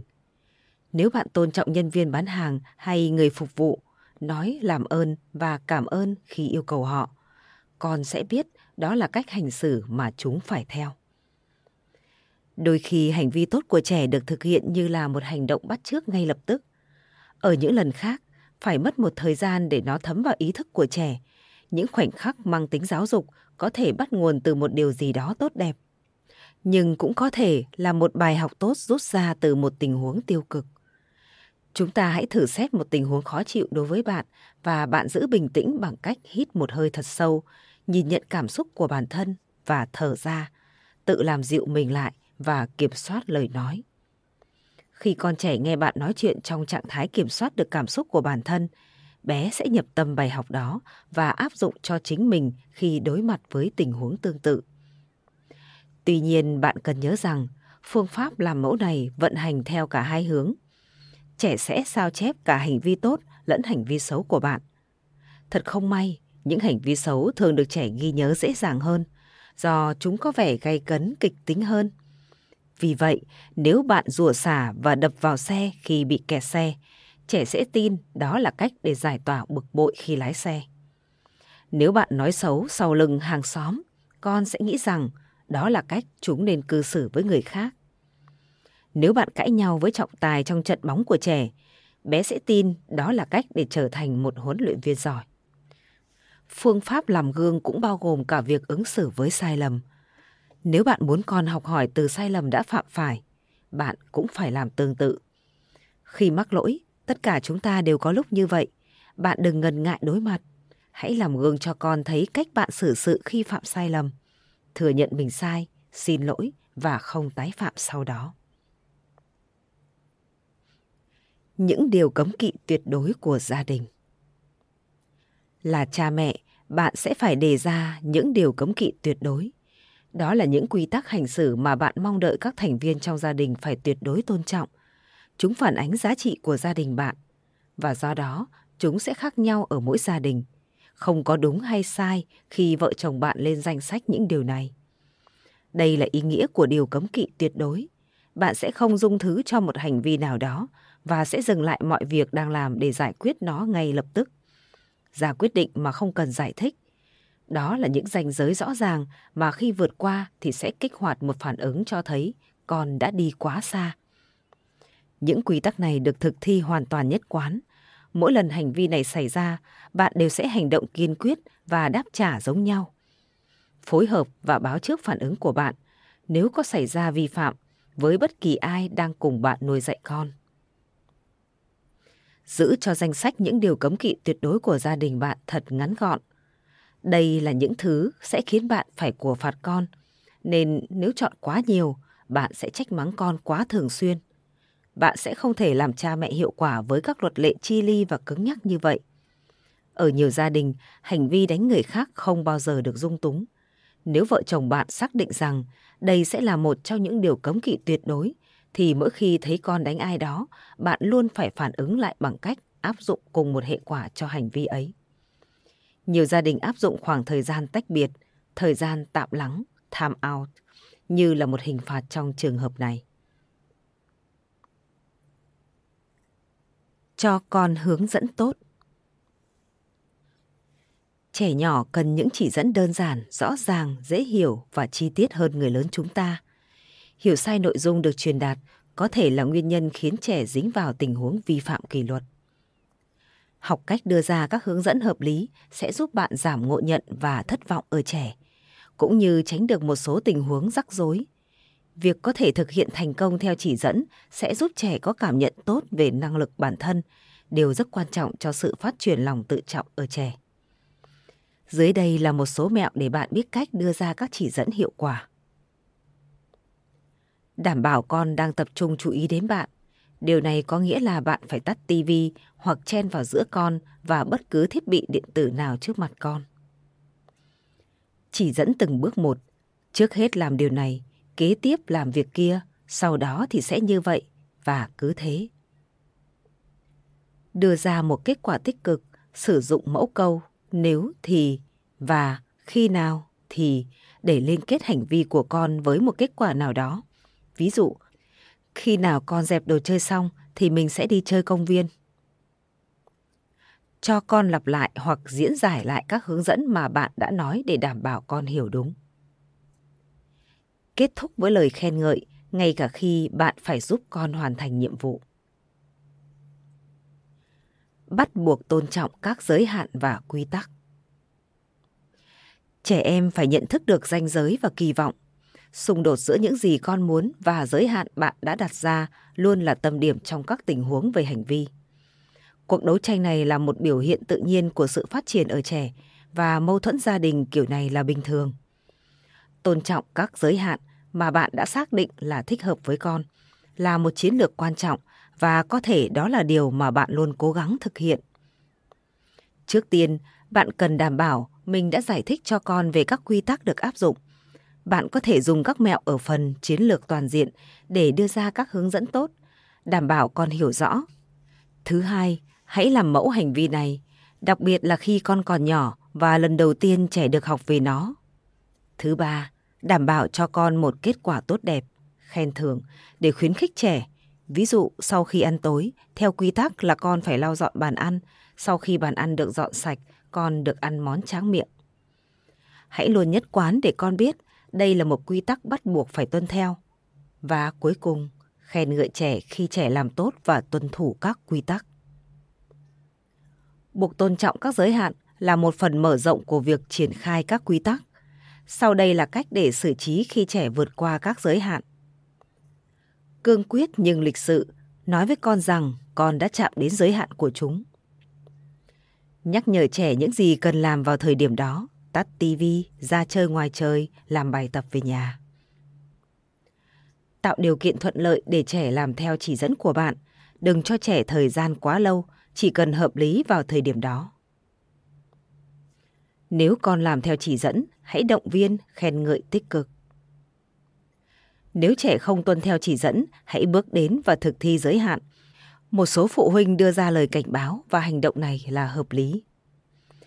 Tùy tình hình và độ tuổi của con mà bạn lựa chọn hệ quả áp dụng. Thông thường, loại hệ quả tự nhiên và tiêu cực sẽ thích hợp vì con không tự tắt tivi khi mẹ nhắc nên từ lần sau mẹ sẽ giữ chiếc điều khiển từ xa và tắt tivi.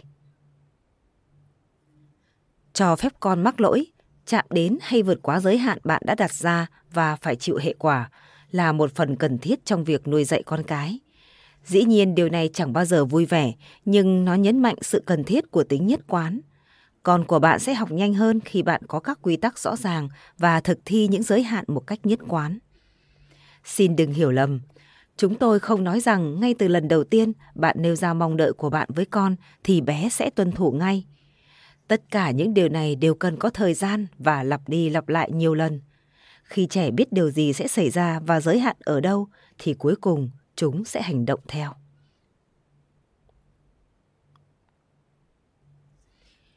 Chuyển hướng sự tập trung của con Chuyển hướng là một chiến thuật mà bạn có thể áp dụng để tháo kíp tình huống trước khi nó bùng nổ. Về cơ bản, Khi nhận thấy một vấn đề sắp bắt đầu, bạn chuyển hướng con sang một hoạt động khác và do đó tránh được tình huống rắc rối. Chiến thuật này là một bài học rất có giá trị với trẻ nhỏ, bởi vì nếu trẻ biết cách chuyển hướng khi cần thiết thì khi lớn lên, bé sẽ biết tự tránh khỏi nhiều vấn đề của tuổi vị thành niên. Chẳng hạn như áp lực từ bạn bè, các băng nhóm ở trường hay thậm chí khi bị gây sự đánh nhau. Bằng cách quan sát một đứa trẻ hoặc một nhóm trẻ, bạn có thể cảm nhận được khi nào cần thay đổi một hoạt động. Với trẻ nhỏ, tình huống thông thường là khi các bé chơi chung và có một món đồ chơi trở thành trọng tâm của cả nhóm. Lúc này, bạn sẽ phải chuyển hướng đứa trẻ đã chơi xong lượt của mình sang món đồ chơi khác. Có như vậy thì các bé khác mới đến lượt chơi. Khi trẻ lớn hơn một chút, bạn có thể cảm nhận được trò bóng ném trong sân đang trở nên bất công vì đứa lớn nhất và nhanh nhất luôn thắng thế. Lúc đó, bạn hãy mời cả nhóm ăn nhẹ món gì đó hoặc đưa ra một trò chơi khác để chuyển hướng tập trung của chúng. Một thách thức quan trọng là làm sao để món đồ chơi hay trò chơi mới đủ hấp dẫn để lôi kéo sự chú ý của trẻ. Các bậc cha mẹ khéo léo nhất sẽ thủ sẵn một thứ gì đó như đồ ăn nhẹ hay đồ chơi để khi vấn đề tiềm ẩn sắp khởi phát thì mang ra đúng lúc. Hành động như một huấn luyện viên Trong nhiều trường hợp, hành động như một huấn luyện viên cũng có thể là một phương pháp thắng lợi như làm cha mẹ giỏi vậy. Bởi vì cả hai đều dạy trẻ các hành vi tích cực và vận hành chúng, tạo tiền đề hữu ích cho hành vi của trẻ. Các huấn luyện viên cổ vũ, đồng thời chỉ ra những kỹ năng cần thiết để vận động viên thực hiện được mục tiêu. Chiến lược huấn luyện được đề ra sau khi thảo luận với con ngay trước khi rơi vào một tình huống biết chắc là sẽ phiền hà. Bạn cần phải thật cụ thể về việc điểm mặt chỉ tên xu hướng hành động mà con đã từng thực hiện ở tình huống tương tự trong quá khứ. Ví dụ, nếu con có xu hướng làm đau người khác và hành động không kiểm soát được trong một nhóm đông người, bạn cần chủ động nói với con rằng Chúng ta sẽ đến dự tiệc sinh nhật của John và khi ở trong một nhóm đông vui, có thể con sẽ chạy quanh và đánh các bạn khác. Nếu lần này con làm như vậy, chúng ta sẽ không thể ở lại dự tiệc nữa. Con hiểu không? Bạn đang kêu gọi sự đồng ý của con. Rằng bé sẽ biết quản lý các hành vi mà bạn đã điểm danh. Sẽ rất hữu ích nếu bạn nhắc nhở con ngay trước khi bước vào tình huống và thậm chí nếu cần thiết, có thể nhắc thêm một hai lần trong suốt thời gian diễn ra tình huống trên bạn giúp con nhận thức được điều gì sẽ bị xem là hành vi bốc đồng trước khi nó xảy ra. Sau đó con luôn suy nghĩ về đó và nhiều khả năng bé sẽ tự quản lý được hành vi ấy. Một cách làm tốt để công nhận cảm xúc của con khi huấn luyện là thể hiện sự đồng cảm của bạn. Ba mẹ hiểu con cảm thấy thế nào? Khi ba mẹ còn nhỏ thì cũng gặp chuyện như con vậy, và ba mẹ không thích nó tí nào. Cho con biết, bạn từng có cùng cảm xúc như con là một bài học có tác động mạnh mẽ. Đây là trọng tâm của ý đồ định hình hành vi của con theo hướng tích cực. Khi bày tỏ sự công nhận, bạn đang đồng cảm với những cảm xúc của con. Và sau đó, bạn sẽ huấn luyện cho con cách giữ hành vi trong tầm kiểm soát bất kể những cảm xúc này. Hãy ghi nhớ, hành vi càng khó thì càng cần nhiều kế hoạch và huấn luyện. Và cũng giống như huấn luyện một đội thể thao, con của bạn không nhất thiết phải nắm được tất cả các khái niệm ngay từ lần đầu. Vì vậy, bạn phải tiếp tục huấn luyện trẻ thông qua những tình huống khó xử này nhiều lần khác, tiếp tục khen thưởng động viên hợp lý, cũng như có một số cuộc họp kiểm điểm sau cuộc đấu. Các huấn luyện viên vĩ đại sẽ lại tiến lên sau trận thua, rút ra những bài học cần thiết và áp dụng nó trong trận tiếp theo. Tổ chức các buổi thực hành Chiến lược này dành cho các tình huống gây rắc rối với bạn hoặc với con. Các buổi thực hành có thể được tổ chức mọi lúc, mọi nơi. Một chuyến đi đến cửa hàng tạp hóa, bữa ăn tại nhà hàng, hoặc thậm chí là cách làm dịu bản thân sau cơn cáu giận. Phương pháp này đi cùng với chiến lược toàn diện.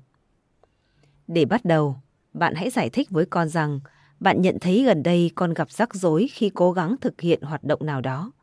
Vì vậy, bạn muốn cho con thấy nó cần được thực hiện như thế nào và cho con thời gian thực hành điều đó. Hãy chọn thời điểm mà bạn có thể hoàn toàn tập trung vào con, không có bất kỳ đứa trẻ nào xung quanh. điểm qua toàn bộ tình hình và lấy các điểm chính để giải thích những điều quan trọng cần cân nhắc. Nhưng nếu mọi thứ trở nên tồi tệ hoặc con trẻ xa vào hành vi có vấn đề thì bạn phải sẵn sàng giải cứu. Lợi ích của các buổi thực hành này là chúng xây dựng cho cả bạn và con cảm giác quen thuộc với tình huống. Nếu mọi việc suôn sẻ, chúng sẽ đem lại cho con trẻ một trải nghiệm tích cực và thành công mà sau đó bạn có thể nhắc lại cho con nhớ trước khi có tình huống thực tế tiếp theo xảy ra. Những buổi như vậy cũng mang đến cho bạn cơ hội để tĩnh tâm và chỉ cho con thấy những gì sẽ diễn ra trong tình huống này. Chúng cũng cho bạn cơ hội để giải thích bạn muốn thấy con cư xử như thế nào, bất kể con có thể sẽ trải nghiệm cảm giác buồn bã trong suốt tình huống này. Một lợi ích khác của việc này là chúng cho phép bạn thực hành giữ các thứ tự ưu tiên theo quan điểm của bản thân khi phải đối mặt với một vấn đề hành vi tiềm ẩn. Bạn cũng sẽ học được nhiều như con từ các buổi thực hành này về cách quản lý các phản ứng của bản thân. Khi áp dụng chiến lược này, thực hành là trọng tâm duy nhất. Nói cách khác, khi bữa tối bị muộn và bạn phải mua vài thứ tại cửa hàng, thì đó không phải là lúc để thực hành tình huống đi đến cửa hàng với con được. Bạn có thể đọc phần hướng dẫn thực hành từng bước cho tình huống ở cửa hàng tạp hóa trong chương 3. Các buổi thực hành có thể cần nhiều thời gian, nhưng đây cũng là một trong những chiến lược hữu ích nhất cho cha mẹ và con cái.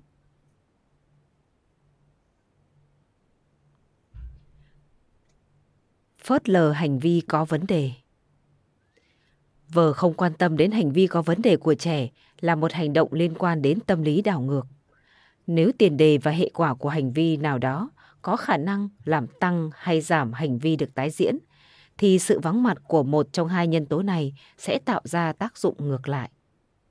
Nói cách khác, đôi khi việc thu hút được sự chú ý của bạn theo bất kỳ cách nào, xấu hay tốt, đều có thể làm tăng hành vi của con. Theo đó, làm tăng khả năng lặp lại hành vi ấy trong tương lai. Vì vậy, khi con không nhận được bất kỳ sự chú ý nào của bạn, thông thường trẻ sẽ ngừng cư xử như thế. Ít nhất, việc bỏ qua này cũng là một yếu tố trung tính. Nó tránh được sự leo thang và không củng cố bất cứ điều gì. Nó cũng cho phép bạn giữ được sự nhất quán trong phản ứng của mình. Còn có bao giờ nổi cơn thịnh nộ khi ở một mình trong phòng không? Không, mục đích của cơn cáu giận ở trẻ là để lôi kéo sự chú ý của bạn và cuốn hút bạn vào một vở kịch đầy cảm xúc. Đây là lý do vì sao việc hiểu được mô hình ABC là điều rất quan trọng. Chiêu thức làm lơ được vận dụng tốt nhất khi sự chú ý hoặc phản ứng của bạn sẽ củng cố cho hành vi xấu ở trẻ.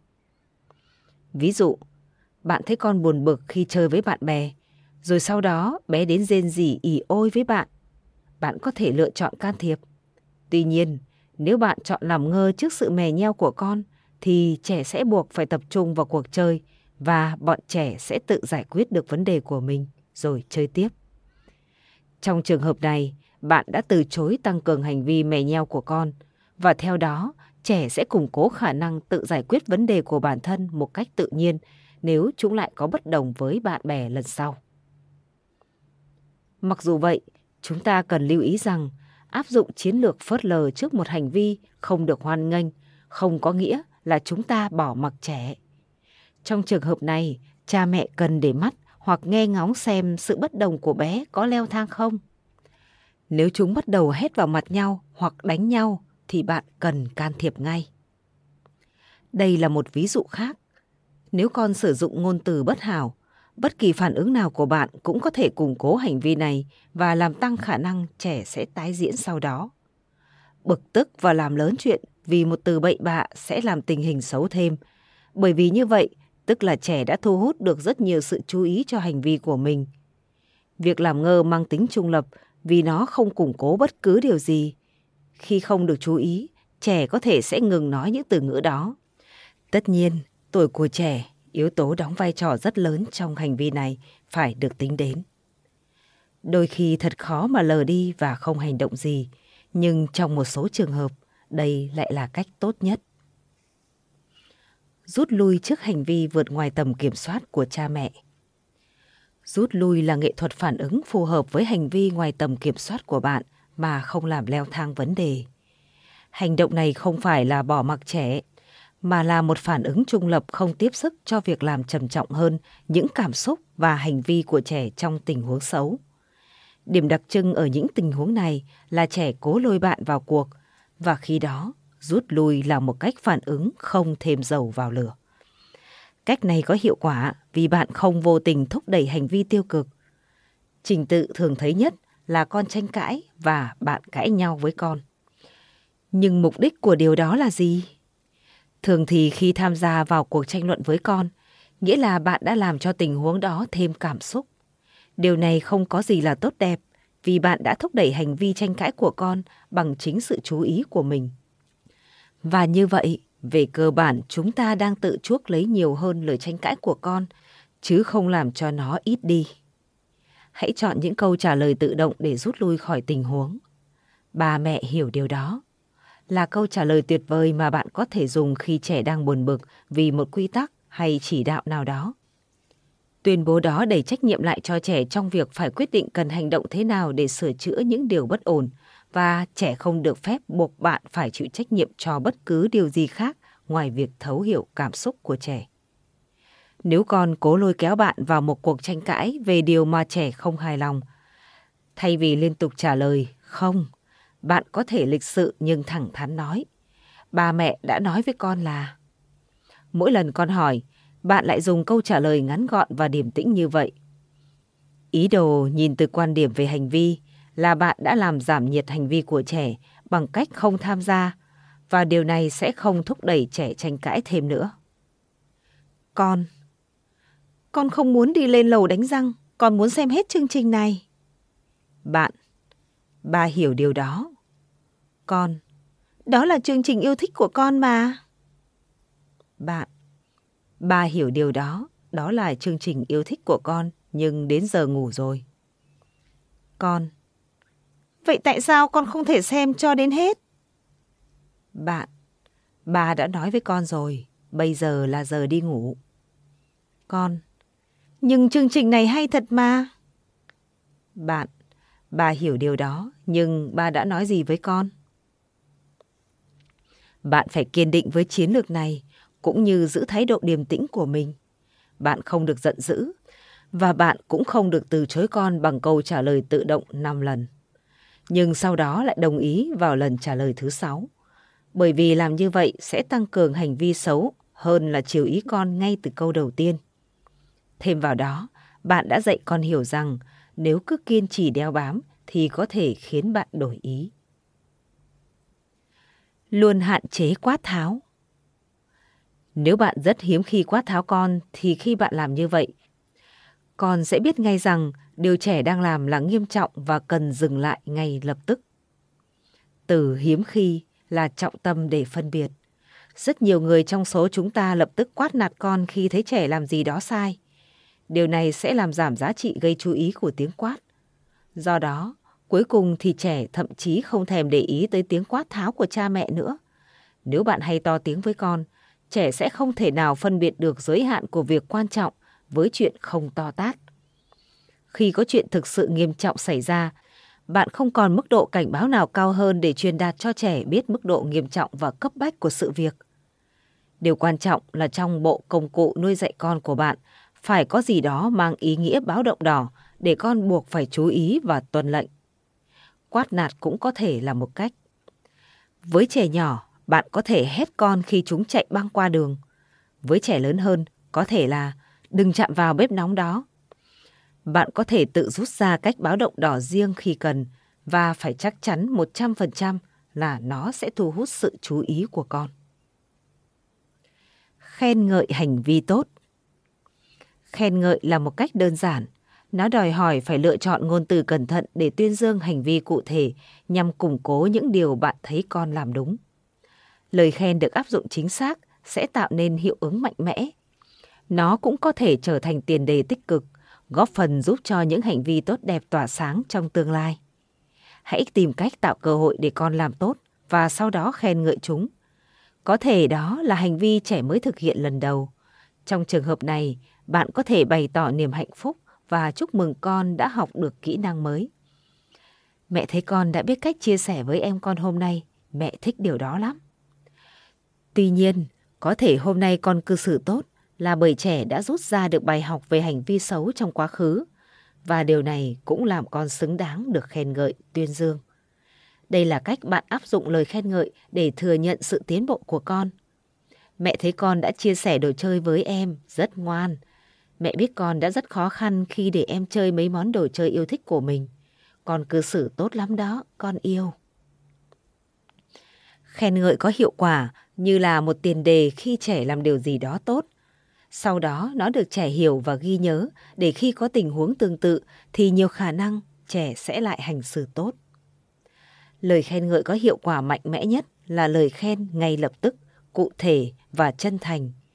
Ngay lập tức là khen ngợi trẻ ngay sau khi trẻ vừa có hành vi tốt. Cụ thể là vì trẻ muốn biết chính xác mình đã làm gì tốt, có nghĩa là cần khen ngợi điều mà trẻ đã làm được, sự nỗ lực, kiên trì, khả năng phục hồi. Thay vì khen những điều mà bé không thể kiểm soát, trí thông minh, vẻ đẹp. Và chân thành là vì trẻ có thể nhanh chóng phát hiện sự giả tạo dù là nhỏ nhất. Lời khen ngợi của bên thứ ba cũng có thể mang lại hiệu quả. Hãy khoe điều tuyệt vời con đã làm được với ai đó không trực tiếp chứng kiến. Đó có thể là vợ chồng, ông bà hoặc bạn bè của bạn. Bạn có thể làm điều này trước mặt con hay khi bạn biết con sẽ nghe được điều đó. Chẳng hạn, khi bạn nói chuyện qua điện thoại với bà của con. Mẹ ơi, mẹ thử đoán xem hôm nay cháu của mẹ đã làm gì này. Cháu đang chơi ngoài sân với bạn thì thấy con xách mấy túi đồ tạp hóa về. Thế là cháu ngừng chơi và chạy đến giúp con mang túi vào nhà. Mẹ thấy cháu có phải là một cô bé chu đáo và đảm đang không? Những lời khen ngợi bất ngờ hoặc không thường xuyên cũng có thể mang lại hiệu quả rất cao trong việc củng cố hành vi tốt ở trẻ. Hãy nói với con bằng thái độ vui vẻ rằng bạn thích điều gì đó mà trẻ đã làm và khi đó dù không bày tỏ sự khen ngợi thì bạn vẫn sẽ tạo ra kết quả tích cực và lâu dài. Các nhà tâm lý học gọi đây là sự củng cố không liên tục. Liên quan đến việc củng cố diễn ra trong thời điểm không thể đoán trước được, điều bất ngờ này sẽ kích hoạt não và khiến trẻ muốn đạt được kiểu khen ngợi, động viên như vậy thêm lần nữa. Điều quan trọng là bạn phải tìm hiểu xem kiểu khen ngợi nào tác động mạnh mẽ nhất đối với con. Một số trẻ thích kiểu khen ngợi nhẹ nhàng, thậm chí không lời, như vỗ nhẹ lên vai bé một cái. Những trẻ khác lại thích kiểu khen công khai và đầy phấn khích. Dù sở thích của bạn là gì, thì bạn cũng cần phải điều chỉnh cách khen cho phù hợp với gu của con. Nếu không, hành động khen ngợi của bạn sẽ có nguy cơ phản tác dụng, khiến trẻ hạn chế lặp lại hành vi từng bị khen ấy trong tương lai. Một ví dụ dễ thấy là khi cha mẹ khen ngợi dùm beng một điều gì đó về đứa con vốn nhút nhát, thì khi đó bé sẽ ghi nhớ để không bao giờ thành công như vậy nữa nhằm tránh cảm giác không thoải mái khi được khen ngợi. Các kiểu khen ngợi thích hợp có thể được sử dụng thoải mái, nhưng không nên khen nhiều đến mức làm mất đi ý nghĩa và tác dụng của nó. Tránh dùng những từ thể hiện sự tuyệt đối như giỏi nhất hay hoàn hảo, vì chúng vô nghĩa và giả tạo đối với trẻ. Quá nhiều lời ngợi khen cũng có thể gây phản tác dụng, bởi vì đứa trẻ không thể phân biệt được những lời khen ngợi thực sự có ý nghĩa giữa cả rừng lời khen mà cha mẹ luôn dành tặng cho bé về mọi thứ. Sử dụng phần thưởng và các yếu tố khích lệ Việc sử dụng phần thưởng hay yếu tố khích lệ có thể là một trong những cách làm hiệu quả nhất trong bộ công cụ nuôi dạy con trẻ. Những phần thưởng hữu hình như bánh kẹo, đồ chơi hay các sticker dễ thương là một dạng yếu tố khích lệ. Nhưng chính hành động thân mật cổ vũ như ôm hôn hay vỗ vai con trẻ sẽ mang lại lợi ích lâu dài hơn. Cả hai đều là củ cà rốt treo lờ lửng trước mặt những chú thỏ, trẻ con, khiến trẻ thèm thuồng và cố gắng đạt được nó. Khi bạn nghiên cứu cách này, hãy nhớ rằng phần thưởng có thể là ngôn từ hay hiện vật hữu hình. Có nhiều trẻ, một thời khóa biểu thông thường với các mục tiêu và phần thưởng tương ứng là yếu tố giúp chúng theo đúng lịch trình mà cha mẹ mong muốn. Bởi lẽ các em hiểu được mối liên hệ giữa một hành vi tích cực với một kết quả tích cực tương ứng. Một số trẻ thực sự phát triển thói quen rất máy móc về việc phải làm gì vào lúc nào và sẽ được thưởng ra sao cho những hành vi nhất định. Cụm từ chuyên môn cho hiện tượng này là thưởng định kỳ đều đặn. Bảng điểm thưởng là ví dụ minh họa thường dùng nhất trong trường hợp này. Để tạo được một bảng như vậy, bạn cần liệt kê các hành vi và hành động mà mình mong muốn con sẽ làm, sau đó đánh dấu mỗi khi con thực hiện xong. Phần thưởng sẽ được quy đổi để trao cho trẻ khi bé đạt được mục tiêu là ghi được một số điểm nào đó trong một khoảng thời gian nhất định. Theo đó, giả sử bạn đưa ra một danh sách các việc nhỏ và hành vi tốt cho con, thì mỗi khi trẻ làm xong một mục nào, bạn sẽ đánh dấu một ngôi sao vàng lên bảng. Mục tiêu của trẻ có thể là ghi được 10 sao vàng mỗi tuần để đổi lấy phần thưởng là được đi xem phim ở dạp vào cuối tuần. Ý tưởng về bảng điểm thưởng có thể được biến tấu theo nhiều cách để phù hợp với tình hình cụ thể của từng gia đình. Cần lưu ý rằng, một số trẻ sẽ cố gắng lách luật và nếu điều đó xảy ra, bạn có thể xem xét cách ghi nhận thành tích và thưởng quy đổi theo kiểu khác. Khác với nhóm trên, có những trẻ sẽ phản ứng mạnh mẽ với phần thưởng bất ngờ. Đối với chúng, thời điểm được thưởng là yếu tố tạo nên hiệu lực của hành vi khen thưởng. Các nghiên cứu cho thấy những lợi lộc bất ngờ mà trẻ nhận được sẽ mang lại tác động mạnh nhất. Vì vậy, một phần thưởng xuất hiện bất thình lình sẽ có tác dụng củng cố bất cứ hành vi nào liên quan đến nó và khắc sâu trong tâm trí của trẻ. Điều này có nghĩa là bạn phải thực sự cẩn trọng trong cách tặng thưởng. Một cách hay để làm việc này là chờ đến khi trẻ có hành vi tốt mà bạn muốn khuyến khích thì ngay lập tức công bố phần thưởng cho trẻ. Cách tìm hiểu về khoa học của con hay quá. Mẹ muốn con phát triển cách học này hơn nữa. Mẹ nghĩ việc mua bộ kính hiển vi mà con thích ở cửa hàng hôm trước thực sự là một ý tưởng rất hay đấy. Vậy mẹ con mình cùng đến đó nào. Một cách tiếp cận kém hiệu quả hơn là nói theo kiểu hứa hẹn. Nếu con học tốt môn khoa học thì mẹ sẽ mua cho con bộ kính hiển vi mà con thích. Những phần thưởng đi kèm theo sau một yêu cầu sẽ nhanh chóng trôi tuột khỏi tâm trí trẻ. Bé sẽ sớm đưa ra yêu sách về giải thưởng trước khi làm bất cứ điều gì ngoài lĩnh vực quan tâm của chúng.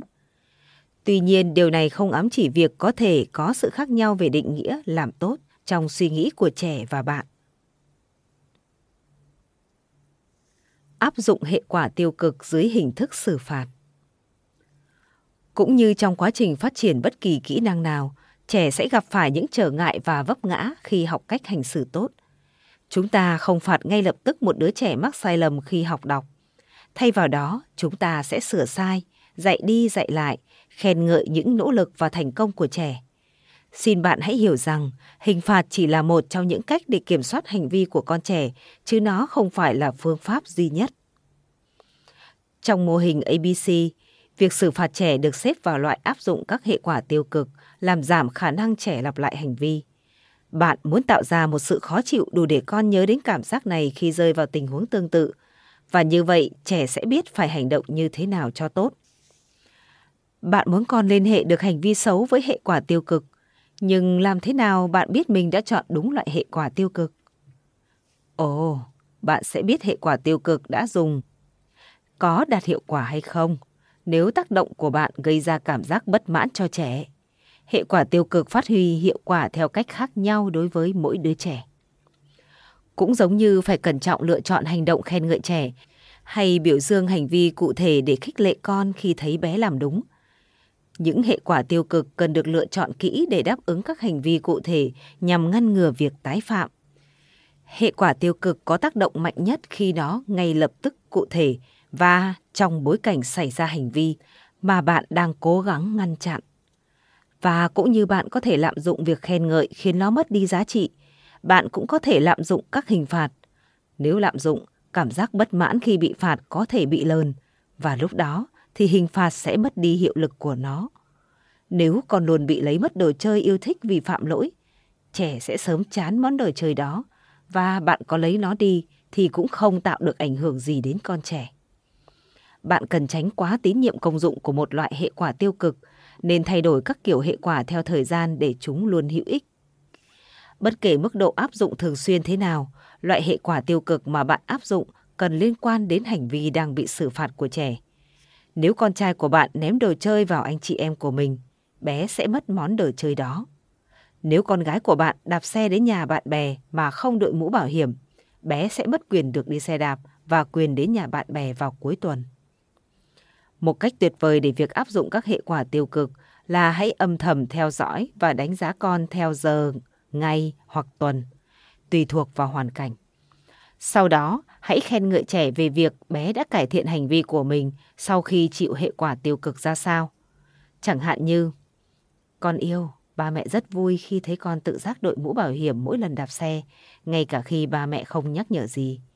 Ba mẹ biết là cuối tuần trước con đã bị ngã rất đau, nhưng như vậy con cũng hiểu được rằng giữ an toàn cho mình quan trọng thế nào. Ba mẹ tự hào về con. Bằng cách ghép nối hệ quả tiêu cực với lời khen ngợi cho sự cải thiện tiếp sau đó, bạn sẽ định hình hành vi của con hai lần và hướng con đến hành vi bạn mong muốn. Việc ghép nối này cũng củng cố ý nghĩa của việc bắt đầu mỗi ngày là một ngày mới tinh khôi, không tội lỗi. Tuy nhiên, việc xử phạt vượt quá mức sẽ gây bất mãn. Ví dụ, đánh đòn là một loại hệ quả tiêu cực nghiêm trọng, gây đau đớn cho trẻ. Mặc dù nó dập tắt ngay một hành vi xấu vào lúc đó, nhưng các nghiên cứu tâm lý không ủng hộ lợi ích của nó như là một chiến lược trong việc nuôi dạy con cái. Hình phạt này thực sự không hề làm tăng hành vi tốt và giảm hành vi xấu. Hơn thế nữa, việc đánh đòn còn có nguy cơ gây ra những hệ lụy như làm suy giảm lòng tự trọng, thành tích học tập của trẻ và ảnh hưởng xấu đến các mối quan hệ bạn bè, kỹ năng giải quyết vấn đề của trẻ. Áp dụng thời gian tạm lắng Thời gian tạm lắng, time out, là cách thường được áp dụng nhất và trong một số trường hợp, cha mẹ cũng hay lạm dụng công cụ kỷ luật sẵn có này ngay cả khi có cách khác có thể hiệu quả hơn.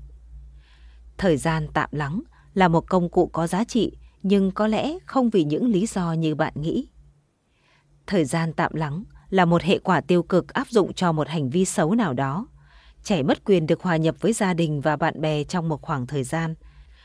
Nó làm gián đoạn bất cứ điều gì trẻ đang làm và mang đến cho trẻ một khoảng thời gian để bình tĩnh lại. Tuy nhiên, để time out phát huy hiệu quả như một hình phạt và làm giảm khả năng trẻ tái phạm, thì bé phải có những phút giây tham in giá trị trước đó. Đòn bẩy ở đây là việc trẻ cảm nhận được sự mất mát trong mối quan hệ, cũng như sự quan tâm chú ý của cha mẹ mà bé đã quen được đón nhận. Chiến lược time out đi đôi với time in nhằm nuôi dưỡng mối quan hệ tích cực, tốt đẹp. Có vẻ như con khó mà cẩn thận trong hồ bơi mặc dù ba đã cảnh báo. Vậy nên bây giờ con phải vào trong và thực hiện thời gian tạm lắng – khi nào con sẵn sàng tuân theo các quy tắc thì có thể trở lại bơi với mọi người. Bà sẽ cho con 5 phút để sẵn sàng.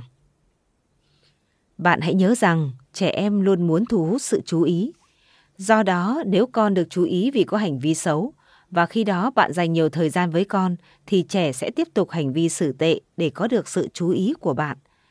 Ngược lại, nếu bạn dành nhiều thời gian cho con khi con cư xử tốt, thì bé sẽ tiếp tục hành động tốt như vậy nơi trẻ thực hiện time out có thể là phòng của trẻ, một góc nhà, chân cầu thang hay bất cứ nơi đâu, miễn là không có đồ chơi trong tầm với của trẻ. Bạn có thể xem cách dùng time out để hạ nhiệt cho một cơn khủng hoảng ăn vạ của trẻ ở chương 3. Ở trẻ nhỏ, time out có một tác động thần kỳ. Các bé sẽ liên kết nó với sự trừng phạt và không thể ưa nổi nó. Và do đó, một số bé sẽ đáp ứng với phương pháp này ngay cả khi bé không có những lúc tham in tuyệt vời bên cha mẹ. Ngược lại, khi trẻ lớn hơn một chút, chất lượng tham in sẽ quyết định hiệu lực của tham out. Đây là lý do tại sao việc sớm bắt đầu phát triển mối quan hệ gia đình hạnh phúc, tốt đẹp lại đóng vai trò rất quan trọng với mọi phương pháp kỷ luật. Nhấn mạnh việc xin lỗi và sửa sai. Dù là vô tình hay cố ý, nếu hành vi của trẻ gây thiệt hại hay bất tiện cho người khác, đứa trẻ khác hay người lớn, thì bé cần phải thực hiện việc xin lỗi và sửa sai. Trẻ phải nói lời xin lỗi và sửa sai cho dù đó là việc phải trả tiền cho một món đồ chơi bị hỏng. Hay lau dọn hiện trường. Việc bồi dưỡng hay sửa sai có thể được thực hiện dưới nhiều hình thức và nên được trẻ thực hiện như một hệ quả tất yếu cho hành động do mình gây ra. Tuy vậy, điều quan trọng hơn là trẻ phải xem việc sửa sai không chỉ đơn thuần là hệ quả cho hành vi của mình.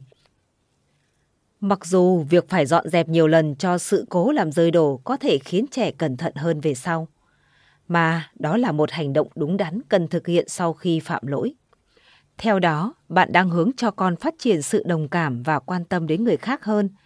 Ví dụ, khi con phá hỏng đồ chơi của Dylan, con đâu có biết đó là món đồ chơi mà ông nội của Dylan đã tặng, nên con phải sửa sai. Đồ chơi đó giá 20 đô la, nên con sẽ phải làm đủ số lượng việc nhà, đủ để kiếm được từng đó tiền, rồi mua cái mới đền cho Dylan. Giờ ba sẽ dẫn con đến gặp Dylan để con xin lỗi và hứa sẽ đền cho Dylan một cái mới. Việc xin lỗi và sửa sai thường sẽ dần khơi gợi cho trẻ khái niệm về ý thức. Bạn đã bao giờ thấy con mình nói lời xin lỗi, nhưng mắt thì nhìn đi chỗ khác và nói như thể cho có, chứ không thực tâm chút nào chưa? Hẳn là cách cư xử này của con khiến bạn rất bực mình. Bạn muốn con thực tâm xin lỗi và sửa sai, vì như vậy tức là trẻ đã biết đồng cảm và quan tâm như chúng ta mong muốn. Có một câu nói mà các nhà tâm lý học thường chia sẻ với cha mẹ. Hãy dạy con cách cư xử, chứ không phải là ý thức. Ý thức sẽ có sau khi con trưởng thành. Bạn không thể ép buộc người khác cảm thấy điều gì đó, nhưng bạn có thể buộc họ nói câu gì đó. Đôi khi việc xin lỗi và sửa sai thực sự chỉ ép buộc được con về mặt hành động, nhưng dù sao điều đó cũng là cần thiết.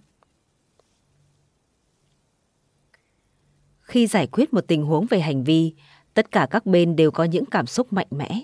Với hiểu biết về mô hình ABC và cách thức mà các chiến lược toàn diện này hoạt động, bạn sẽ tìm được cách xử lý tình huống thích hợp nhằm tập trung định hình hành vi cho con theo hướng tốt đẹp tích cực. Đôi khi trẻ sẽ nói được những điều có ý nghĩa, nhưng thường thì chúng chỉ đơn giản là truyền đạt sự muộn phiền, bất mãn của bản thân bằng cách duy nhất mà chúng biết.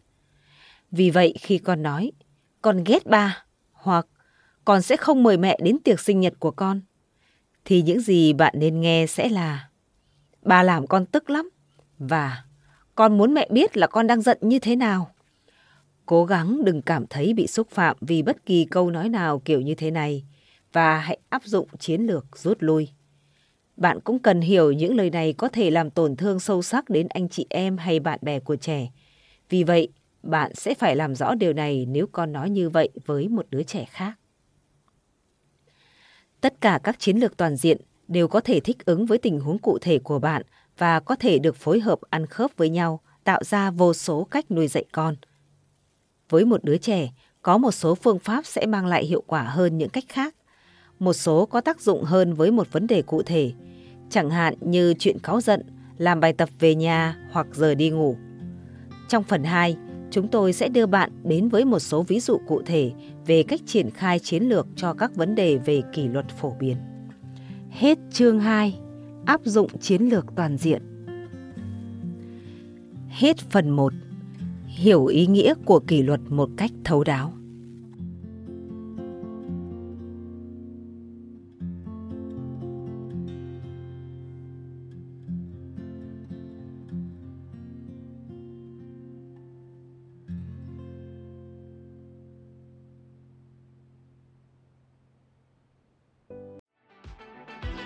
Voi FM Ứng dụng sách nói chất lượng cao Kho sách nói lớn nhất Việt Nam. Từ các tác giả sách bán chạy nhất Cùng nhiều thể loại nội dung khác Podcast, sách tóm tắt, truyện thiếu nhi, thiên và ngủ. Chia theo các hạng mục dễ tra cứu Và được thể hiện qua các dòng đọc mượt mà. Hẹn giờ tắt để nghe trước khi ngủ. Điều chỉnh tốc độ nghe phù hợp với bản thân tải xuống để nghe không cần bạn Chế độ lái xe, thao tác đơn giản và an toàn. Gần 20.000 người đã sử dụng và hài lòng, còn bạn thì sao? Tải ứng dụng Voi FM trên App Store hoặc Google Play để được nghe thử miễn phí ngay hôm nay. Voi FM, lắng nghe mọi lúc, bên bạn mọi nơi.